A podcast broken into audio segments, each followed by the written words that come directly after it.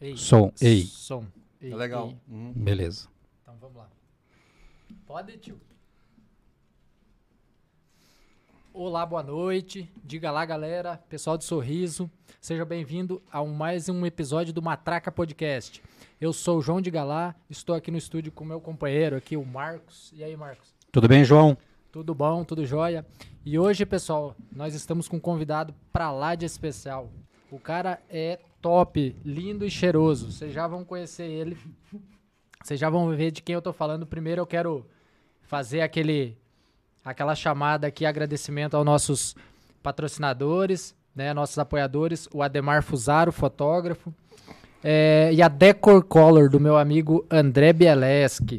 É, ele que trabalha com pinturas, é, todo esse embelezamento de parede, cimento queimado que agora está em alta, o André trabalha na Decor Colors, pessoal. E aí, Marcos? Beleza, João. Davi, é, vou pedir para deixar preparado aquela do menininho lá, tá bom? Aquela foto lá do menininho? Pode ser? Beleza. Hoje nós temos aqui a satisfação de receber o Dr. Marcos, Marcos Harter, cirurgião dentista. Plástico? Desculpa, cirurgião plástico. É ao vivo, tá? Então não tem como cortar. Desculpa, pessoal. Cirurgião plástico. Político, artista aí, celebridade no meio artístico aí. Seja muito bem-vindo, doutor Marcos. Muito obrigado. Muito obrigado. Como que tá a residência fixa aqui em Sorriso? Muitas viagens? Não, não. É... Por, eu, nos últimos anos, aí vou contar rapidamente como é que foi. Eu vim para o Mato Grosso em abril de 2013, né, a convite, inclusive, de uma ex-namorada. E a gente se conheceu em, lá em Santa Catarina e ela é, viu brevemente como é que era a minha vida. Eu vivia basicamente entre Rio e São Paulo e operava bastante, trabalhava em operadoras de cirurgia plástica. E tão logo ela, ela viu assim, cara, você tem potencial, né? O que, que você tá trabalhando que nem louco aí nas capitais? E eu disse assim, não, mas eu nem, nem, é, nem é por dinheiro, né? É mais para pegar mão. E, e ela disse assim, não, cara, você tem que ir pro Mato Grosso. Mato Grosso é muito bom. E logo tava eu aqui chegando em abril de 2013. Vim inicialmente para Nova Mutum. Nova Mutum, é, o retorno tá alto aqui. É, Qual que é o dele aqui, Davi?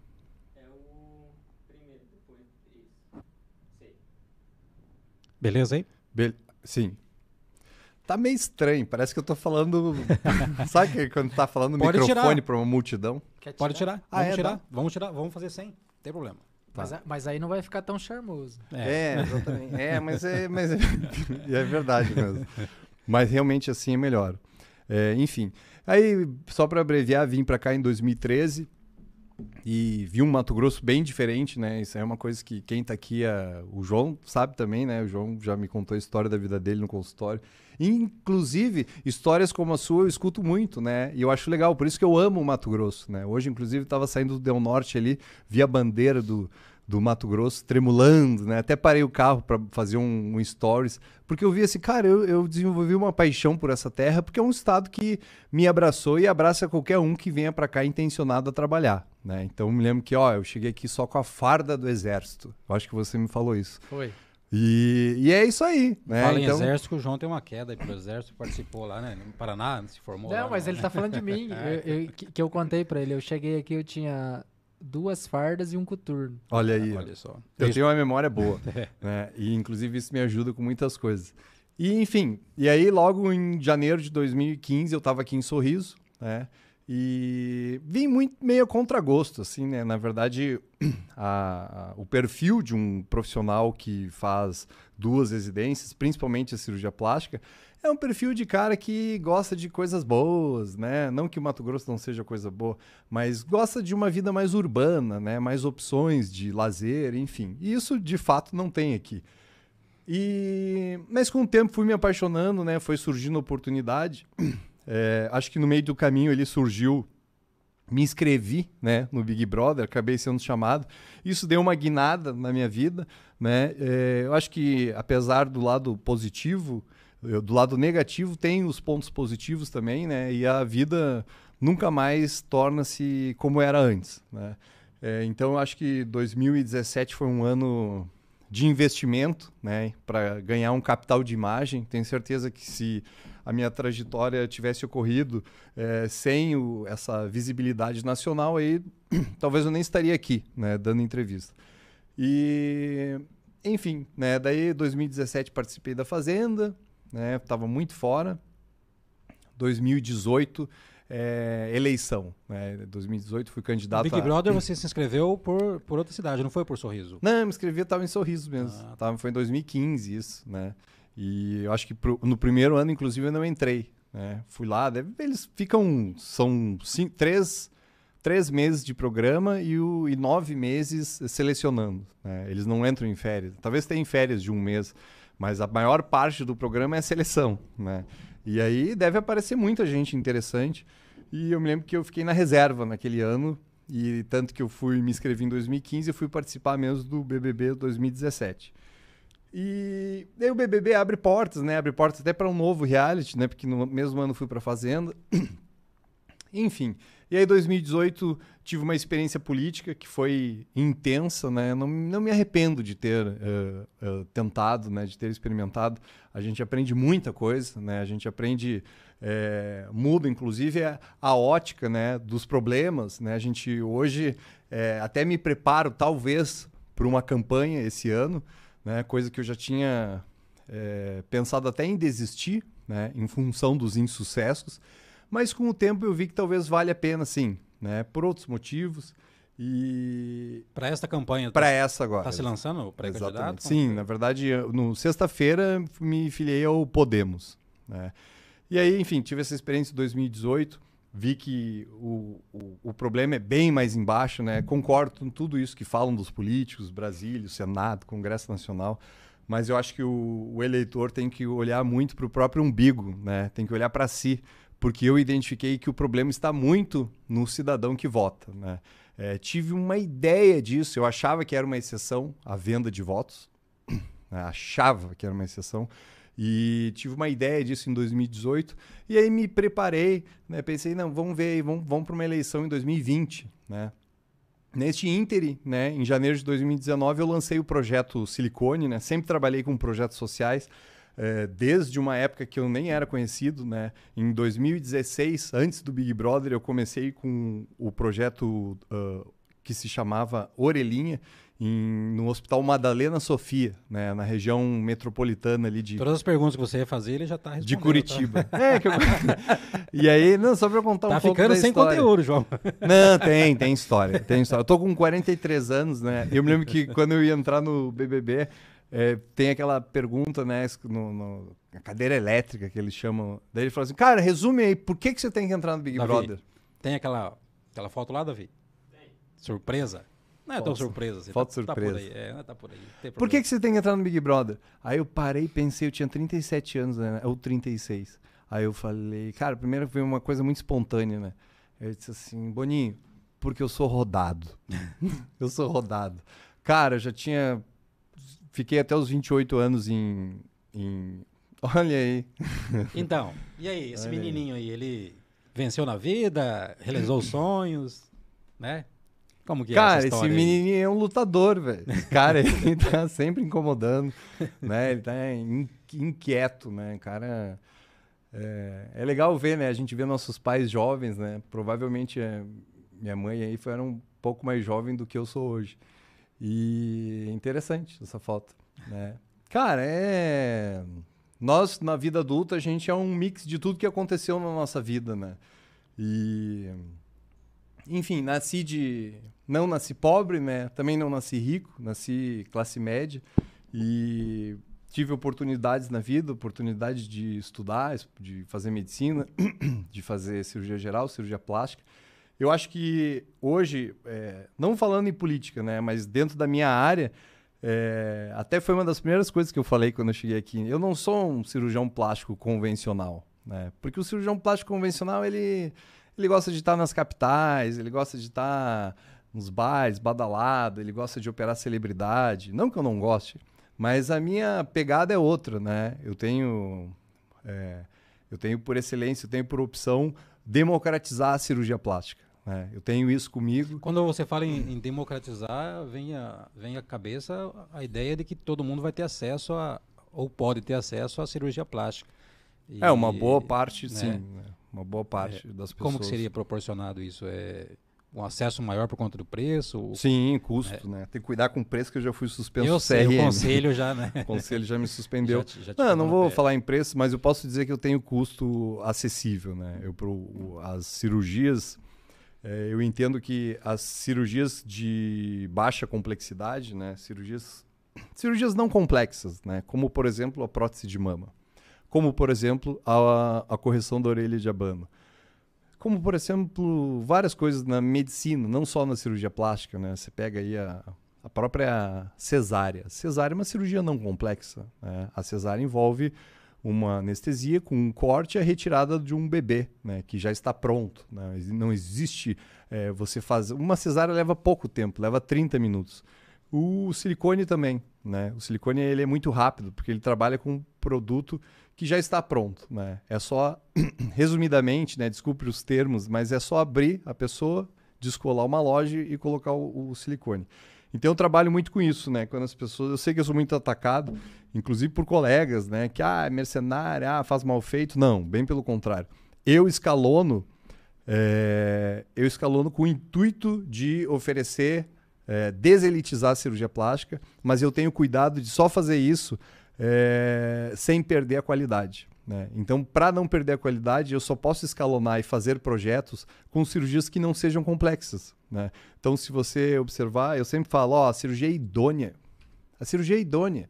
A cirurgia, ela ocorre dentro de um hospital, aqui no Hospital Fátima, que é meu parceiro aí desde agosto de 2013. Primeira cirurgia que eu fiz no Fátima. É, a cirurgia tem a presença de um anestesista, né, que utiliza uma técnica anestésica reconhecida pela Sociedade Brasileira de Anestesia. A cirurgia é realizada por um cirurgião plástico, né, um médico formado, instituição pelo MEC, é, fez cirurgia geral pelo MEC, fez cirurgia plástica pelo MEC, que no caso sou eu. E a cirurgia trabalha com prótese de mama com Anvisa em metro, ou seja, a minha cirurgia ela é idônea, ela, ela não tem um preço mais baixo, mas ah, fica devendo aqui. Não, ela não deve em nada. Bem pelo contrário, né? Eu observo alguns casos aí, cirurgiões fazendo incisões de 7 a 10 centímetros. A nossa incisão é a menor de todas. A nossa incisão tem 4 centímetros. Então, cara, eu amo isso. Hoje estou tomando energético aqui. Mais tarde aí tenho seis cirurgias, né? A gente vira noites no Fátima, semana sim, semana não. E durante o dia a gente tem todo um operacional na clínica. Né? Gente... Talvez essa, essa democratização da cirurgia que tenha atraído atenção para a sua figura e é, ocasionado esse tipo de, de, questionamentos aí, né? Nós vimos ali, você comentou anteriormente sobre eh, clientes que procuram delegacia e tal, mas não, talvez não pelos motivos idôneos como a cirurgia. Na verdade, é. hoje você se tornar uma pessoa conhecida, famosa, eu não me considero famoso, eu sou uma subcelebridade, né? É, que participou de realities aí ficou conhecido. E, mas é uma coisa muito perigosa, né? Uma coisa muito perigosa. Eu tive que fazer uma gestão de risco na minha vida é, é, hoje eu não, não arrisco, não é a palavra, né? Mas eu não me arrisco tanto a ajudar as pessoas. Né? Antigamente eu era em São Paulo ou Rio de Janeiro, quando eu trabalhei nessas clínicas operadoras de cirurgia plástica, eu me lembro que as pessoas chegavam com cirurgia, querendo cirurgias muito difíceis ou estranhas ou incomuns, né? Botar uma prótese peitoral, fazer uma lipo da batata da perna. E em geral os cirurgiões fugiam, né? Fugiam muito de nariz secundário, né? Nariz que já tinha sido operado não tinha ficado bom. E eu tinha um. Cara, eu encarava tudo. Eu não tinha medo, né? Era meio. Meus colegas até falavam, nossa, você é muito destemido. Eu disse, cara, não tem nada a perder. Não tem nada, né? É óbvio que eu vou respeitar os preceitos da medicina, não vou botar ninguém é, sob risco, né? Vou utilizar técnicas aí que, que eu estudei e, e vou conversar muito com o paciente, né? Frequentemente eu falo, cara, olha só, eu não sei fazer isso. Eu nunca fiz isso. Mas eu sei quem faz. Eu posso conversar com essa pessoa, essa pessoa pode me ensinar ou pode me dar um rumo. Eu posso estudar. O próprio chip, o chip hoje que bomba aí, a gente está rodando, é, rodando, rodando país não, a gente está indo para São Paulo e Rio. Mas descobrimos que é, a vantagem mesmo está em rodar dentro do Mato Grosso. Estamos com turma aí em Campo Novo do Parecis, Tangará da Serra, Rondonópolis, Primavera do Leste. E o chip começou com tudo começou, minha, meu, meu primeiro contato com a gonadotrofina coriônica humana para emagrecer foi em Lucas do Rio Verde, né? Uma paciente é, com 106 quilos que queria fazer uma abdominoplastia, mas tinha aquele abdômen endurecido, sem flacidez, né? Eu cheguei para ela e disse assim, olha, é, gostaria muito, né? Inclusive isso era 2013, eu não tinha nem, sei lá, nem um 20, nem um 40 avos do volume que eu tenho hoje, né? Então, é, isso me remete, né, quando eu vejo aquela criança ali, né, cara, por que, que você é assim? Que mesmo na dificuldade, mesmo ganhando pouco dinheiro, você seguia aquilo que você acha que era certo, né? Eu poderia meter uma abdominoplastia ali, é, tirar a pele, faltar pele, apertar com ponto, e alargar a cicatriz, aí diz que é queloide e não é queloide, né? Fazer o padrão, né? Fazer o Fazer o padrão. E eu me lembro que eu consigo. Isso é uma vantagem que eu tenho. Eu acho que eu não tenho raciocínio rápido, não. Mas eu tenho uma memória muito boa, né? Eu me lembro de tudo. Tanto que eu me lembrei aqui que o João me disse que tinha. É, que chegou aqui só com a farda do exército. E eu me lembro de tudo. Então eu consigo reavaliar coisas que aconteceram há 10, 20 anos atrás, só que com uma mente mais amadurecida. Talvez essa, essa entrada no Big Brother tenha sido uma alavanca para sua profissão como cirurgião. Pode. Também, não ah, uma pra... virtude artística ou algo nesse sentido, né? Pode. Eu, eu acho o, o, programa é muito interessante, né? Confesso aí que assisto, apesar de ter é, uh, treta, né? Briga judicial com a Globo, inclusive. Com a Emily. É, tem treta. Não, com a Emily nem, nem, nem tem nada, né? Nem não tem, não tem nada com a Emily, né? A Emily se, é... é muito triste, às vezes, eu não sei, volta e meia os fãs estão sempre é, atazanando nessa situação aí, né? Me, eu fiz um. Eu noto que eventualmente eu estou fazendo grandes comentários aí no Instagram, né? E eu acho que o Instagram às vezes me barra pela talvez agressividade dos comentários ou, um, ou intenso. Não vou dizer agressividade, mas são intensos, né? Então, esse, eu vejo aí alguns casais, novos casais de reality show, né? Teve o caso aí da Carla Dias, né? E agora tem o caso do Lucas, que saiu e que tem esse relacionamento aí com a Eslovênia, que saiu também. E aí eu vejo é, as pessoas enchendo eles de presente, não sei o quê. E aí eu vejo, eu já sei, eu, eu conheço aquela novela ali, né? Eu estive naquilo ali. E olha que eu nem saí num clima é, de um clima de amor. De né? romance. É, não, não saí num clima de romance, né? Apesar de que o, o, sentimento de fato existia. E eu acho que existia de ambos os lados, mas, enfim, o dinheiro, infelizmente, falou mais alto. O jogo, né? O jogo. O jogo falou mais alto e. Enfim, foi. Na, na final, né? Eu ir na final, ficou, cara, foi uma coisa muito louca, né? Imagina, tava lá toda aquele, aquela relação, daí o cara é expulso, daí o cara tá lá na final e a pessoa faz de conta que não viu. E as pessoas não se mancam disso, né? Na verdade, a Globo ofereceu uma chance para ela e ela se agarrou. Por isso que eu, eu acho o Big Brother um, um jogo muito interessante, porque cada pessoa consegue captar aquilo que a mente dela alcança, né? Tanto que ele é um programa que aparece em horário nobre, né? não tem restrição de idade, as crianças vêm, se divertem, acham engraçado, né? Só que e as crianças não conseguem ver o teor sombrio que às vezes tem, né? De traição, falsidade, né? E tudo que as pessoas são capazes de fazer por dinheiro. Então ele é muito intenso, assim. Eu acho que a produção eles devem presenciar um show assim bem, um filme de suspense, uma coisa muito, muito forte.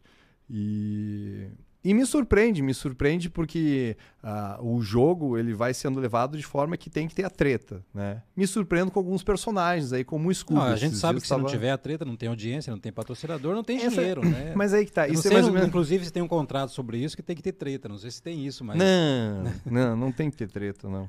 Mas, enfim, quando não tem treta, né? Quando tem um clima de harmonia, dizem que o programa flopou, né? O programa é pesado, né? Eu tava assistindo Altas Horas aí no final de semana e tava lá o, o Thiago Abravanel. E você vê, assim, que ele é um cara muito do bem, né? Um cara que era fã do Big Brother e pediu para entrar. E ele não aguentou a pressão, né? E eu não, não julgo ele por isso, né? Eu sei que a, a pressão é forte lá, você... enfim. Mas o Big Brother talvez reflita o nosso Big Brother do mundo real, né? Claro, Aqui o Big vida, Brother é uma aqui- mostra representativa da sociedade, É, com certeza, não há dúvida. fora nós temos o nosso Big Brother também, né, né João? Ah, com certeza. Tem. As nossas tretas. É, eu, eu, eu, particularmente, assim, eu. As minhas TVs todas lá de casa estão aqui no estúdio, né? Eu não tenho TV em casa. Depois que eu descobri que, que não tem propaganda de Ferrari na TV, porque quem pode comprar não tá assistindo, Hum. eu Tá abandonei. querendo comprar uma Ferrari, né? Abandonei a TV. Ah, é, não assisti eu não mais. assisto mais, faz muito tempo. Me informa o que eu quero saber pela internet e tal. Mas o, o, o, o, o programa que você participou, eu acompanhei. Uhum. Eu, eu, eu, eu lembro algumas coisas. E, cara, eu, eu acho muito, muito sacanagem essa parada, porque, tipo, questão igual a gente tava falando antes de começar aqui o programa, do Monark. É, eu não acho que o Monark seja um cara nazista. Uhum. Assim como aquela parada que aconteceu com você lá, e pra mim, cara, é, eu sei, eu, eu não, eu entendo diferente. Eu acho que não foi uma agressão. É, acho que foi uma, uma, uma coisa do momento lá. Se você analisar o conteúdo da fala dele com ela, você vê que ele tá pedindo para ela ter sentimento e não para ter uma opção de voto ou de Sim. estratégia, Só né? que, cara, a, a gente vive uma inversão de valores tão grande que o mendigo é herói agora, né? O- Sim, é, são coisas que só no, só no Brasil mesmo. Eu faço piada com essas coisas, né? Acho engraçado. E digo mais, o mendigo vai sair, vai, Candidato. vai sair candidato. Pode escrever. Se não for agora, né, porque tá muito cedo, mas ele vai sair. né? É a cara do Brasil fazer isso. É a cara do Brasil. As pessoas, elas, as pessoas brincam muito com o voto, né? E nem vou dizer que seja a, as pessoas eh, menos privilegiadas ah, economicamente, socialmente e do ponto de vista educacional. Até classe média, classe alta brinca, né? O Tiririca foram quantos? 200 mil votos, né? E nada contra ele pessoalmente, né? Mas é um cara, inclusive, que teve que passar pelo teste lá de provar que não era analfabeto. né? Escrever. Exatamente. Então, mas enfim, sobre política, é... cara, eu acho que esse ano vou me lançar assim, a, a candidato a deputado federal e, e venho com uma proposta diferente, tá? No 2018 a gente a gente seguiu o protocolo ali, a gente tinha propostas, né? Inclusive sugerindo um plebiscito, coisas que inclusive aconteceram, né? O plebiscito para o VLT não aconteceu, mas a gente questionou muito o, o, o VLT, né? Porque era deputado federal, enfim, tinham que ser propostas para o estado inteiro. Falamos muito sobre o CIOSP na época, né? Que era um sistema integrado de imagens, né? Fiquei muito feliz esses dias quando eu vi aqui na rotatória ali do shopping um sistema de câmeras, nem sei se é o CIOSP, né? Cuiabá tem um centro integrado de. Sim, é, Cuiabá. Muito grande, eles- enorme, um dos maiores da. É, eles tiveram também, eu acho que foi em Rondonópolis também, né? O sistema é óbvio, as pessoas se, as pessoas se comportam quando tem Sim, câmera. sim, Isso é óbvio. claro. A clínica lá tem 32 câmeras atualmente. A minha sala, eu nem sabia que dava para fazer isso, mas a minha sala, inclusive, tem gravador. Né? A gente, no ano passado, a gente enfrentou problemas aí. E, e é importante analisar retrospectivamente como as coisas acontecem e ver que qualquer ah, bagana, é bagana, né? De cigarro, ali, cara, você tem que apagar. Né? Porque aquilo ali pode se transformar num incêndio. Sim. Né? Sim. Então, ano passado, a gente viveu uma situação aí do cai na área, né? Eu tenho essa pecha de agressor, né? Colocada em função do programa, apesar de não ter agredido fisicamente a pessoa, mas eu concordo que foi uma, uma, uma cena pesada, né? Mas uma cena também, não estou banalizando a cena, né? Mas uma cena que ocorre dentro de todas as casas, né? a gente todas não, mas muitas casas no país, e que inclusive é, desconfigura a minha expulsão do programa, né? A expulsão, a saída do, do, do participante, ela ocorre ou por votação popular, que eu fui para cinco paredões e não saí. Inclusive, eu fui para paredões depois do ocorrido, né? Porque a Globo achou, não, agora ele sai, né? Agora, depois dessa briga, ele sai. E aí, eu não saí. Fiquei com 72% de aprovação. E aí foi quando eles começaram a chamar a Amy, a Emily, chamaram ela umas 12 vezes, né? Até, enfim, provavelmente ela tá... Hoje eu, eu teria agido diferente. Mas eu senti que estava aprontando alguma, né? E... Enfim, né? É... Deputado federal, vai esse mesmo, o mesmo apoio de 2020? é, como que ficou isso daí? O Podemos aqui em Sorriso Então, cara, eu nem representatividade tava não é pensando muito, né? Em 2020, é, foi para vereador, descobri que a- uma campanha para vereador é muito mais difícil, né? Do que uma para federal. É, são muito mais Mas candidatos. a composição era forte, né? 14 14 partidos, né? É, não, a gente não tava mal, não. A gente tava do- no- no- na chapa do Ari, né? Uhum. E eu acho que tinha que fazer talvez uns 750 votos, 700 e alguma coisa. Eu fiz 495, né? E, cara, analisando retrospectivamente, eu vejo que talvez até tenha me poupado, né? De muita incomodação. Mas não adianta, tô aqui de novo, né? E, Claro. e, e, a- e é a vontade, né? É a vontade de mudar, a vontade. Só que esse ano vai ser diferente, tá? É uma campanha, talvez até uma estratégia, talvez um tanto kamikaze, né? Porque em 2018 a gente veio com propostas, como eu estava dizendo, sobre o VLT, eh, do CIOSP, lei de responsabilidade educacional, né? aos moldes da lei da improbidade administrativa, né? o político que não demonstrasse que fez investimento na educação, né? na tal porcentagem, teria seus direitos eh, de elegibilidade banidos durante oito anos, enfim. A gente lançou várias propostas e até leis pra, sobre ah, propostas para o agro, enfim. Mas o povo é interessante isso. Mas hoje o furo é mais embaixo. né? Qual que é esse? que É que seria bem mais embaixo. furo? Aqui a gente lançou propostas para sorriso também. A gente bateu muito em saúde e educação, né?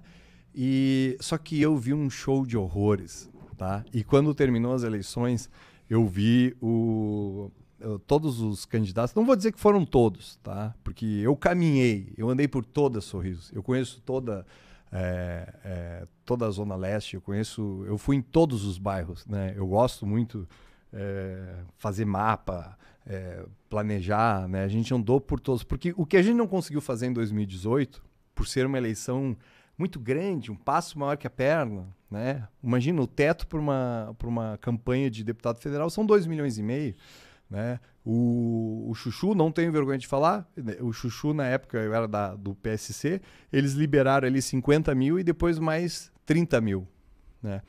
É, hoje analisando retros... na época eu fiquei muito puto com o Chuchu, mas muito, muito. Até vi que ele vai vir aqui também. É, porque o Chuchu faltou com algumas, né, ele poderia ter sido mais transparente. Mas reanalisando o caso, eu vejo assim, cara, mas o, o Chuchu me oportunizou, né? O problema é que nem ele não me deu espaço nem pra gente ter essa conversa, né? Porque depois o Chuchu, ele tem uma habilidade de fugir, né? Ele ele ele não, ele foge da- das conversas, né?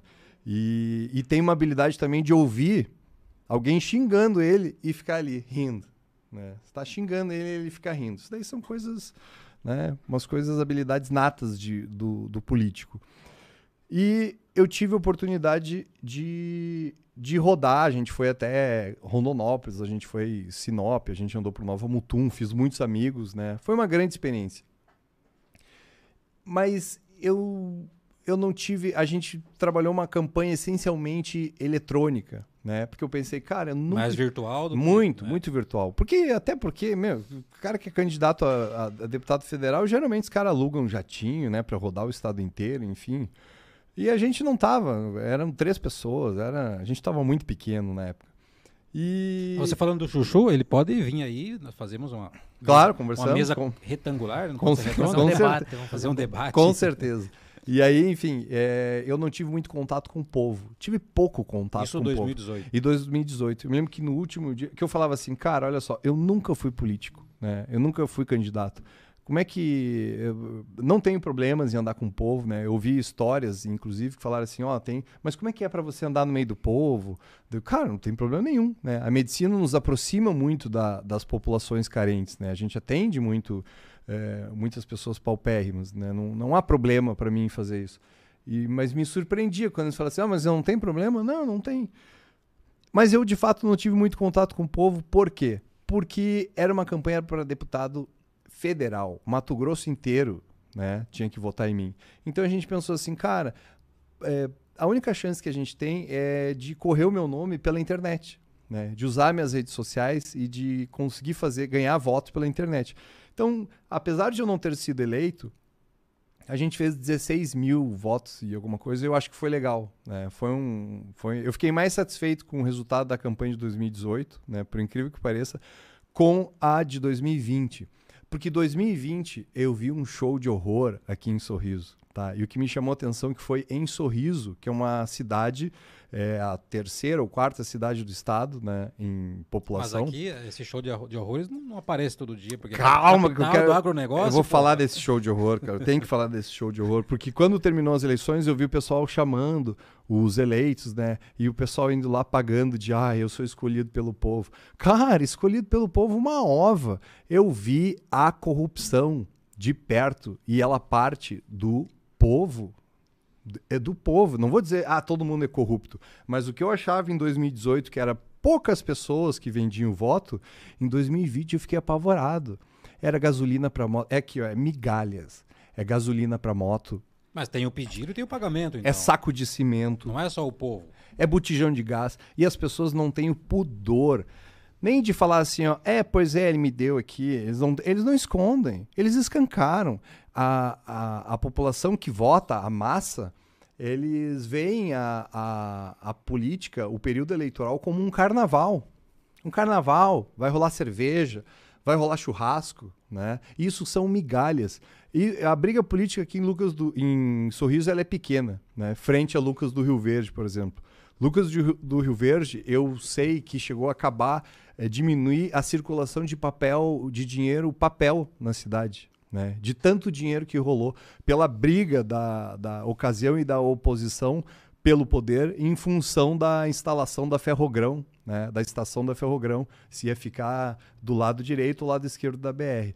É, algumas pessoas que trabalharam na política de Lucas apareceram no meu consultório é, pagando à vista em dinheiro né? E, e, valores, tipo assim, pô, fazer uma cirurgia plástica, é, uma mama, abdômen e lipo, são, são valores extremamente altos, né?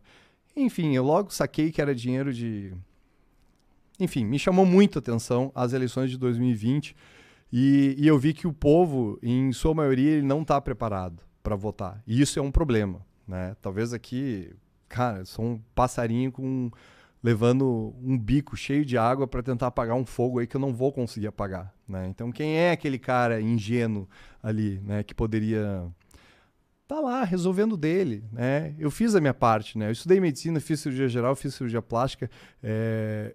poderia estar numa cidade com alta competitividade e o poder econômico baixo, como eu vejo hoje no Rio e por incrível que pareça em São Paulo também, a pandemia moeu o Rio de Janeiro. O Rio de Janeiro, a Zona Sul, a Zona Sul, é... nem estou falando Copacabana, porque Copacabana já está defasada há anos, mas ali, Leblon e Ipanema, as ruas são todas cheias de barata, rato, mendigo, é... xixi e cocô nas ruas à noite, sabe? O Rio de Janeiro está é... tá, tá incrível. E São Paulo não está muito longe, né? Então eu vejo as capitais com alto índice de miserabilidade. Então me surpreendeu muito Sorriso, né? Num estado que o PIB é 3. 3,4 PIB individual, isso é altíssimo, né? com esse nível de corrupção, com pessoas vendendo, vendendo voto. Então eu penso aí, talvez assim, em 2022, ter uma campanha, ser bem direto ao ponto, assim, cara, enquanto vocês não aprenderem a votar, vocês vão viver nessa dificuldade aí que a gente vê, entendeu? Quando acabou as eleições ali de 2020, logo eu estava em Fernando de Noronha, né? Fui tirar férias. E aí eu vi o pessoal, a, a crise do oxigênio em Manaus, né? Aí eu vi toda aquela né, aquela comoção, né? Não que eu, assim, coitada das vítimas e coitada das famílias, enfim. Mas eu, eu consegui olhar aquilo de um jeito diferente. Eu, tipo, eu, eu olhei e disse assim, cara, mas isso daí é fruto. Isso daí é fruto da venda do voto né? Você vende voto, você bota um corrupto lá, você bota alguém incompetente lá, e essa pessoa não sabe fazer gestão em saúde, né? Eu acho que a, a gestão ela tem que ser tecnocrata, né?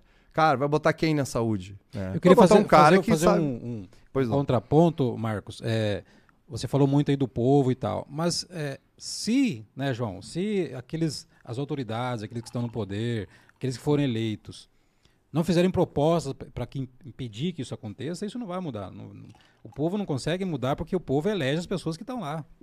Tem que partir dessas autoridades é, essa, essa efetiva proteção do voto, entendeu? É, tem. É, que volta e meia pegam casos aí de pessoas com dinheiro que eu me lembro que na época sempre surge, né? Ah, foi pego no posto, não sei quem. Ah, encontraram não sei quem com uma mala cheia de dinheiro. Cara, isso corresponde a 10%. Tá? 90% não é Mauro, pego. Mauro Sávio, eu lembro que foi, foi pego na, na, na PRF com a mala. É, isso aí, mas ó, é, isso corresponde a 10%. Né? Eu, sinceramente, não sei como. Eu acho que talvez me vejo até talvez um pouco. é, como é que se diz? Inocente, né? Em tentar mudar isso. Mas é. é, eu acho que é meu ideal, entendeu? Já. O que eu posso oferecer hoje é cirurgia plástica. Né? Às vezes a pessoa pode olhar assim, pô, as pessoas não têm que comer, as pessoas estão estão morrendo na, na Também, fila né? do poço e o palhaço lá oferecendo cirurgia plástica. Cara, é o que eu posso oferecer hoje. Né? É a forma que eu posso eh, tornar a vida das pessoas ah, mais feliz, né? aumentando, melhorando a autoestima. É, é, a gente desenvolve projetos sociais aí, tem um novo que é muito legal. Teve uma. Inclusive, conversamos com a Ida Maura, ou Maura apenas, que é presidente da AMAN aqui de Sorriso, né? uma sociedade, associação de mulheres que ajudam mulheres. E é interessante, a gente teve essa reunião e no final ela falou assim: Cara, muito interessante a tua história, né? Porque isso, dessas ideias aí nunca parte de homem, né? Isso aí parte de mulher. Né? E sei lá por que, que tá partindo do homem, né? Mas enfim, o que importa. Até falou uma coisa que é uma teoria que eu tenho sobre. Cara, não interessa o que, que tá passando na cabeça da pessoa. Interessa o que fez. Né? Interessa o que fez. Eu tive. eh, Tentar. a- Ma- Mais res- vale uma ação do que uma intenção. né? Exatamente, porque olha só, na fazenda, olha que interessante isso. Por isso que até para quem tá lá dentro é um, um- é um exercício mental, né, do comportamento humano. Tinha um rapaz lá, o Yuri, bem gente boa, assim, um cara muito divertido. E, cara, eu acho que tinha uns cinco, dois meses de fazenda. E eu acho que a fazenda lá em Itapecerica da Serra, eles é uma fazenda, né? E eles, acho que eles passam algum veneno lá para matar os ratos da fazenda, não sei. E aí, quando você extermina com algum algum Roedor. algum roedor, né, dá um desbalanço ali na natureza, né? Eu pelo menos expliquei para mim assim, né? E também tem os holofotes, né? Tem muita luz, né? Imagina uma fazenda, você fazer uma filmagem numa fazenda, tem que ter muita Mu- luz. Muda todo. Sim, muda cenário, todo né? o, o, O bio- habitat. o ecossistema Sim, ali. sim.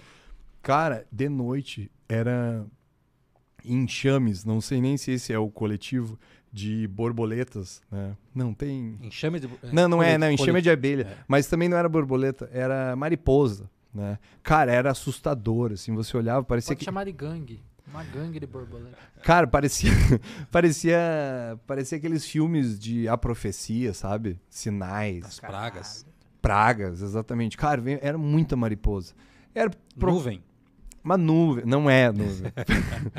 mas Cadê enfim, o Google, pô? É, mas enfim, mas esse é legal do ao vivo, né? Aí, enfim, aí me, me, cham, Não tenta mais. Não, não vou conseguir. me chamava muita me chamava muita atenção é, e no, no outro dia pela manhã cara aqueles bichos estavam tudo morto né Num, faziam montes assim sabe era bem assustador e o Yuri que era um participante ele varria todos os dias todas as mariposas né? Toque, né? cara ele varria ensacava tudo né Tá procurando, ó. eu tô vendo Cara, Ele- se, se isso aqui tiver certo, é paná paná. paná paná ah não isso aí eu não ia saber É, eu nunca, nunca ouvi. e é, Paná, paná. E aí, vocês iam gostar, vocês iam fazer cara de dúvida se eu falasse isso. E aí, enfim, o Yuri varria todos os dias e eu pensava assim, cara, cara trabalhador, né? Teve um dia até que o cara entrevou, ele falou assim, cara, tô entrevado aqui, ó. Não- Cara, o cara não conseguia se mexer. Eu, eu disse assim, cara, também, né? Perdeu Você... até o objetivo do que ele tava lá. Não, né, você varre Só- todos os dias e não é varrer uma sala, o cara varria toda a sede, né? E ensacava tudo. E aí aquilo me levava a dúvida. Não, mas- ó, qualquer pessoa ficaria na dúvida. Pô, por que o cara tá varrendo tudo isso sozinho, de graça? Né? Sei lá, o participante, geralmente, os participantes, ah, deixa que a produção se vira. E aí eu pensava, cara, o cara quer mostrar que ele é trabalhador. Né? Essa é a pegada dele, né? mostrar que ele é trabalhador. Será que ele fazia isso? Será que ele faria isso se nós não estivéssemos num reality? Será que se toda essa turma tivesse numa casa aí em Santa Catarina, ele ia estar varrendo todos os dias de manhã? Não sei. E às vezes eu me, me flagrava assim, querendo entrar dentro da cabeça das pessoas e tentar descobrir o que, que as pessoas pensavam. E uma vez eu pensei assim, cara, não importa o que, que se passa dentro da cabeça dele. O que importa é que tá feito. Todos os dias está limpo. Todos os dias ele varre. Isso é o que importa. Se ele varre para ganhar o prêmio, ou se ele varre porque ele tem toque, ou se ele varre porque ele é parceria com a galera, né? Não interessa, tá feito. Então, essa a presidente da mãe, ela falou assim: "Cara, não sei, mas eu faço". Não, se você tá fazendo, tá valendo, né? É, e surgiu, é um projeto que se chamava Projeto Woman, hoje a gente está mudando para Projeto Plena, e surgiu em função de que no ano passado o Dr. Washington, aqui proprietário do Fátima, ele se viu numa situação que eu acho que deve ser bem desagradável, eu nunca passei por isso, mas uma paciente pediu de tanto sofrimento, né, com a mama, ela, ela queria alguma conduta que lhe abreviasse a vida, né? uma paciente extremamente obesa, uma paciente infeliz com a sua uh, silhueta corporal, e inclusive com um diagnóstico ele, de exclusão de, de uh, mastite granulomatosa. Né? Então, o Dr. Washington, é, dentro do, das capacidades cirúrgicas dele, tava, ressecava as feridas, enfim, mas não estava resolvendo, né? o problema era muito maior. E eu me lembro que ele me chamou ali por abril, ele disse assim, Marcos, estou com um problema aí, é, uma paciente me contou a história, disse assim, cara, dá uma olhada nela, vê o que, vê que, que, que, que dá para fazer. E aí, eu, manda lá. Aí eu me lembro que eu assisti, eu atendi ela ali dentro do Fátima mesmo. Vi a paciente, né? Aí, cara, extremamente obesa, né? Eu disse assim, ó, oh, você tem... Calculei o índice de massa corporal, você tem obesidade mórbida, né? Não é assim para operar, né? A, a obesidade mórbida, o próprio nome diz, né? Ela é mórbida, né? Não só é, leva o paciente à morte, né, em função de complicações relacionadas à obesidade, mas também gera morbidade. Né? Então, uma cirurgia se tornaria muito problema. De risco. De risco, claro. Imagina operar uma pessoa extremamente obesa. E aí ela. Eu disse assim: ó, você tem que emagrecer, tá? Ela, ai, doutor. Só que, cara, a gente manda as pessoas emagrecer e ninguém emagrece. Né? É muito difícil. E aí eu disse assim, ó, tem a bariátrica, né? Tem um, rapaz ali, esqueci, o Paduan, em Sinop, né? Que opera muita gente. Daí ela disse, ai, doutor... Eu vi que ela tava mal, a mulher tava no fundo do poço. E eu até suspeitei, talvez, de uma ideação suicida. Daí eu falei assim, ó, a gente tá começando um projeto aí bem legal, é com um chip de emagrecimento, tá? É gonadotrofina coriônica humana, de depósito, né? Já, tenho traba já trabalhei com isso em 2013. E aí, por cargas d'água aí, estou é, trabalhando agora. Estamos iniciando um projeto que se chama Projeto Emagrecer. Que hoje, né, um ano depois, o projeto está bombando. E ela quer botar um chip? Eu te dou um chip, né? Mas é a tua chance, tá? É a tua chance, você se agarra. Cara, a mulher botou um chip, perdeu 17 quilos, tá? Se agarrou, foi focada. E aí eu me lembro que eu sei que o ser humano, é, a gente, ele gosta. Ser humano a gente tem que trabalhar com estímulos, né? Isso está escrito no livro Freakonomics. E aí eu disse assim, ó, se você bater tantos quilos, eu te dou mais um chip. E ela botou outro chip, perdeu 16. 17,33. Depois do final do segundo tratamento, ela perdeu mais 5. Ela bateu em 38 quilos, né? E aquilo me fez muito bem, né? E fez provavelmente fez muito bem para ela também. E daí eu disse assim, cara, que legal, porque sei lá o que, que ia acontecer com essa mulher. E, e aí, de repente, eu disse assim, cara, aí entra a cirurgia plástica, né? A cirurgia plástica, nesses casos, entra com um cunho reconstrutor, porque ela retira os excessos de pele, né? Os excessos cutâneos. E só que dar uma cirurgia é uma coisa muito complexa, né? Eu faço 0800 aí direto, né? Tô sempre O conselho vai te pegar, não vai não, por, por, conta disso? Não, não, não. Isso aí, eu acho que isso aí é... O quê? É, o quê? 0800. Fazer o... CRM, ele, ele é contra ações Não, social? não, não é. Ele não é. Ah, tá. Não é. Na verdade... Eu falo por conta das a outra, treta, outras entidades de classe é, não permitem, né? Que faça trabalho... Talvez se o cara fizer muita ação social, é. sim, né? Mas eu acho que, quanto a isso, eu nunca tive problema. E aí, eu é, eu entrei em contato com o Dr. Washington, né? E disse assim, cara, tem a faca e o queijo na mão, porque eu sou o cirurgião. Tá faltando só o hospital e o anestesista. O anestesista, um grande abraço aí pro Dr. Ulisses, né? Nosso parceiro aí. É... Aí, Ulisses, um cachê aí pra, pro Matraca. Ulisses, Ulisses vira à noite. Não, o Ulisses é um cara guerreiro, né? Um cara que eu admiro muito, um cara extremamente inteligente. Compõe aí o corpo de anestesistas de sorriso, está aqui desde 1998 e vira as noites com a gente. Ele é um cara extremamente trabalhador e com muita visão, né? Eu converso com ele a noite inteira, né? Fala sobre política, fala sobre muita coisa. E ele é nosso parceiro. Eu falei assim, ó, é... o foco foi no hospital. Eu disse assim, Washington, lembra aquela paciente que você pediu para eu dar um jeito lá, consegui emagrecer ela 38 quilos, tá? Agora quero fazer a mama redutora. Você libera o hospital para fazer? Né? Open bar, assim? Aí ele falou assim: Você vai cobrar alguma coisa? Deu, não, não vou cobrar nada. Daí ele disse assim: Então tá liberado. Aí a gente. E o Ulisses, conversei com o Ulisses, ele topou, fizemos uma cirurgia, deu sete horas de cirurgia, né? Foi muito legal. Tiramos aí mais de 3 quilos de mama. A paciente ficou extremamente satisfeita, inclusive ela me aprontou uma coisa que os pacientes, é, fãs já tinham aprontado. E eu até. Eu acredito que muitas pessoas iam gostar muito que fizessem isso. Eu fico com um pouco de medo porque eu tenho medo de desapontar as pessoas. Ela tatuou a minha assinatura né, no ombro dela. E a partir daí eu vi que, cara, olha que loucura. O cara que tem a pecha de agressor, né? Fazendo esse trabalho aí com, né, com uma mulher. Né? Eu disse assim, cara, eu vou lançar um projeto. Né? Então a gente ficou com a ideia de fazer um projeto com cirurgia plástica, né? que seria o projeto Woman. E e o foco do projeto seria restabelecer a autoestima através da cirurgia plástica de mulheres que sofreram é, violência doméstica ou abuso sexual. E das poucas vezes que eu lancei isso na internet, apareceu um bolo de gente falando que tinha sofrido abuso sexual, enfim, ou violência doméstica. Eu, obviamente, não posso questionar, não posso botar em dúvida né, a história das pessoas, porque eu sei né, que isso é uma coisa muito comum, ao contrário do que eu imaginava. E eu pensei, não, não, vamos fazer profissional. Vamos fazer assim, as pessoas têm que vir encaminhada né, de algum serviço. E foi aí que eu cheguei até a Maura, né, que a gente teve reunião aí, é, acho que foi sexta-feira. E aí na conversa lá com a Mauro, meu advogado, Jonathan, grande abraço pro Jonathan, tá nos acompanhando mais um, aqui. Mais um cachê aí, tá? Mais um cachê. mais um cachê. Jonathan deve estar tá morrendo de medo que eu fale alguma coisa polêmica aqui.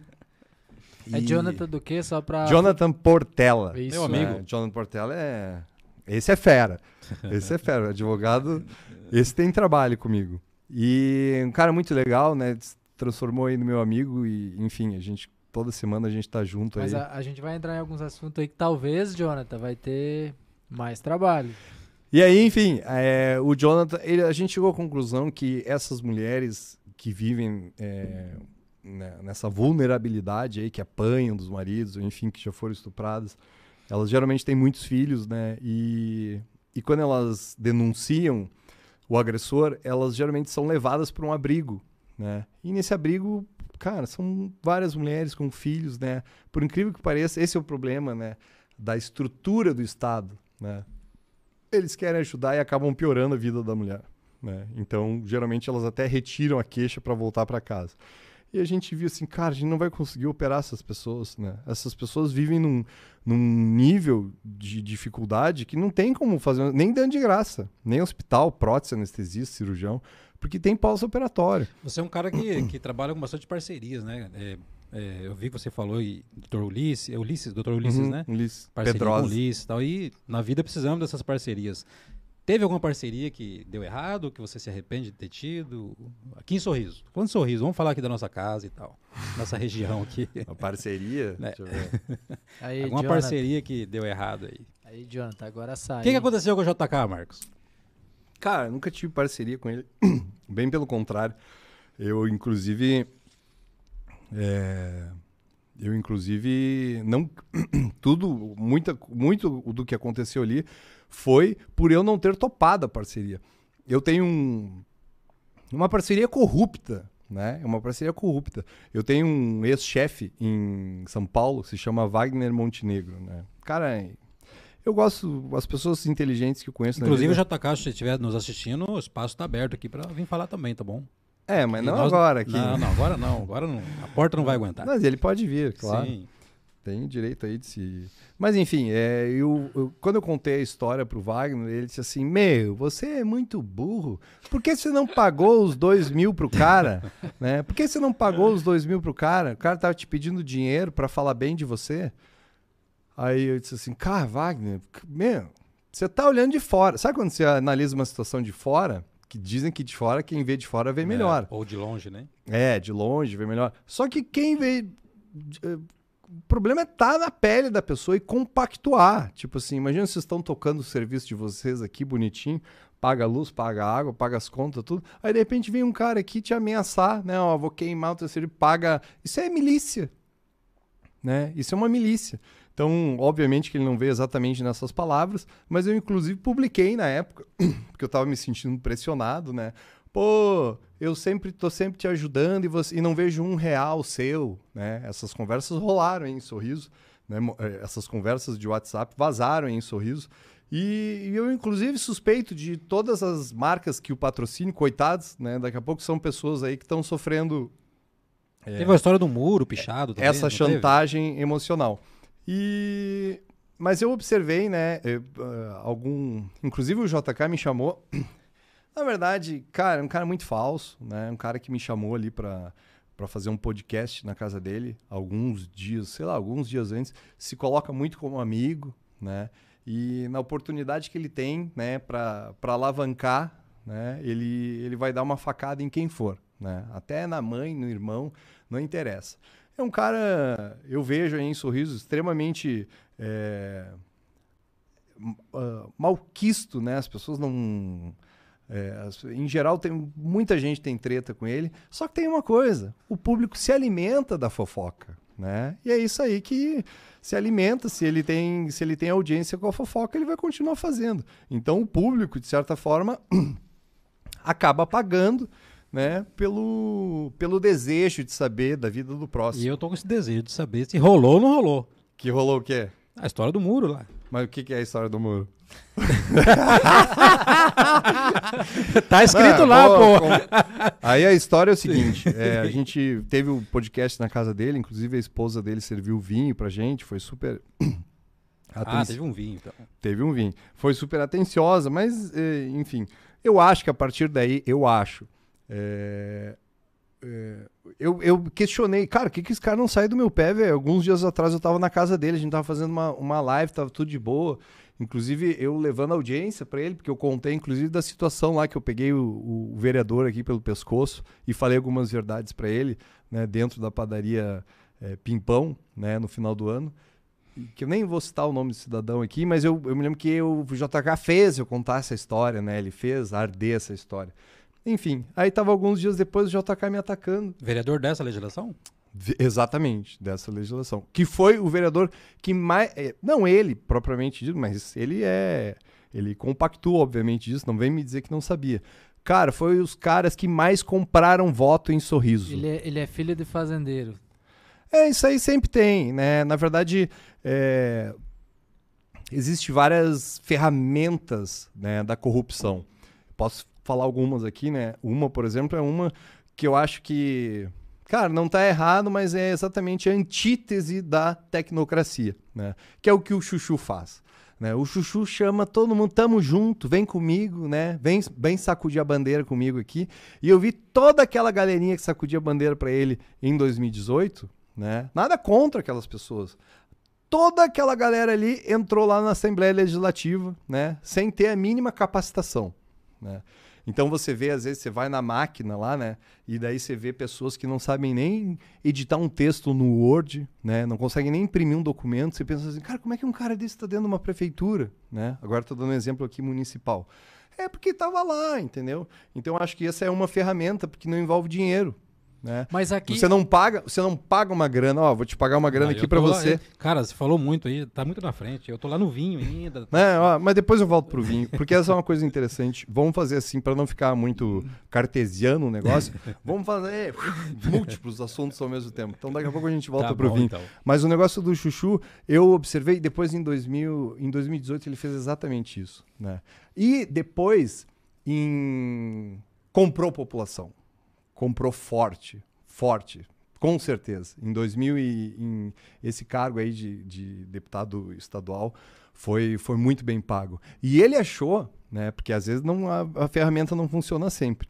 O Ari estava tão bem né, em 2020 que não teve como derrubar, mas ele tentou. Né? Nesse mesmo mecanismo aí do tamo junto, tamo junto, eu via gente assim que ficava, ficou, é, era chuchu roxo né, em troca de benefícios, né, em troca de cargos, em troca de promessas.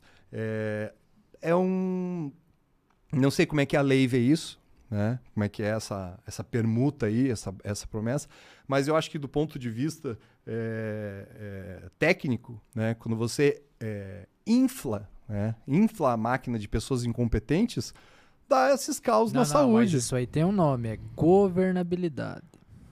É, Governabilidade. Acontece na esfera federal, estadual, municipal, bastante. Né? Então, é tipo assim, são, é um mecanismo. Tem outros mecanismos também, mecanismo de, de compra de voto mesmo, né? Onde as pessoas falam, cara, qualquer Esse aí repórter... já é o caso da padaria. Esse é o caso da padaria. Cara, era, eu, eu andei por toda a Zona Leste. Eu não sou o cara que ficou engomadinho dentro de uma, de uma SW4 com ar-condicionado e. Não, eu fiz questão. Eu lembro que eu me olhava no espelho e eu, tipo assim, cara, eu tô vivendo o negócio, né? Porque eu nem tava indo em academia, nada, eu tava ficando barrigudo, eu tava ganhando peso, eu tava caminhando, né? Todos os dias suado, todos os dias com um aspecto. aspecto de de quem de quem estava no pesado ali, né? Caminhando na, debaixo do sol de sorriso. E eu via dia a dia situações assim onde, cara, é escancarado isso, né? As pessoas, inclusive, fazendo uma rifa, olha, me pagou tanto. Quanto você me paga? Né? Várias situações onde eu ia lá e, cara, eu nunca tive é, preguiça de falar todo o meu discurso para qualquer pessoa. Que se fosse para 20, 40, ou que fosse para uma pessoa ou que a pessoa tivesse curso superior, ou que a pessoa não tivesse nem o primeiro grau completo.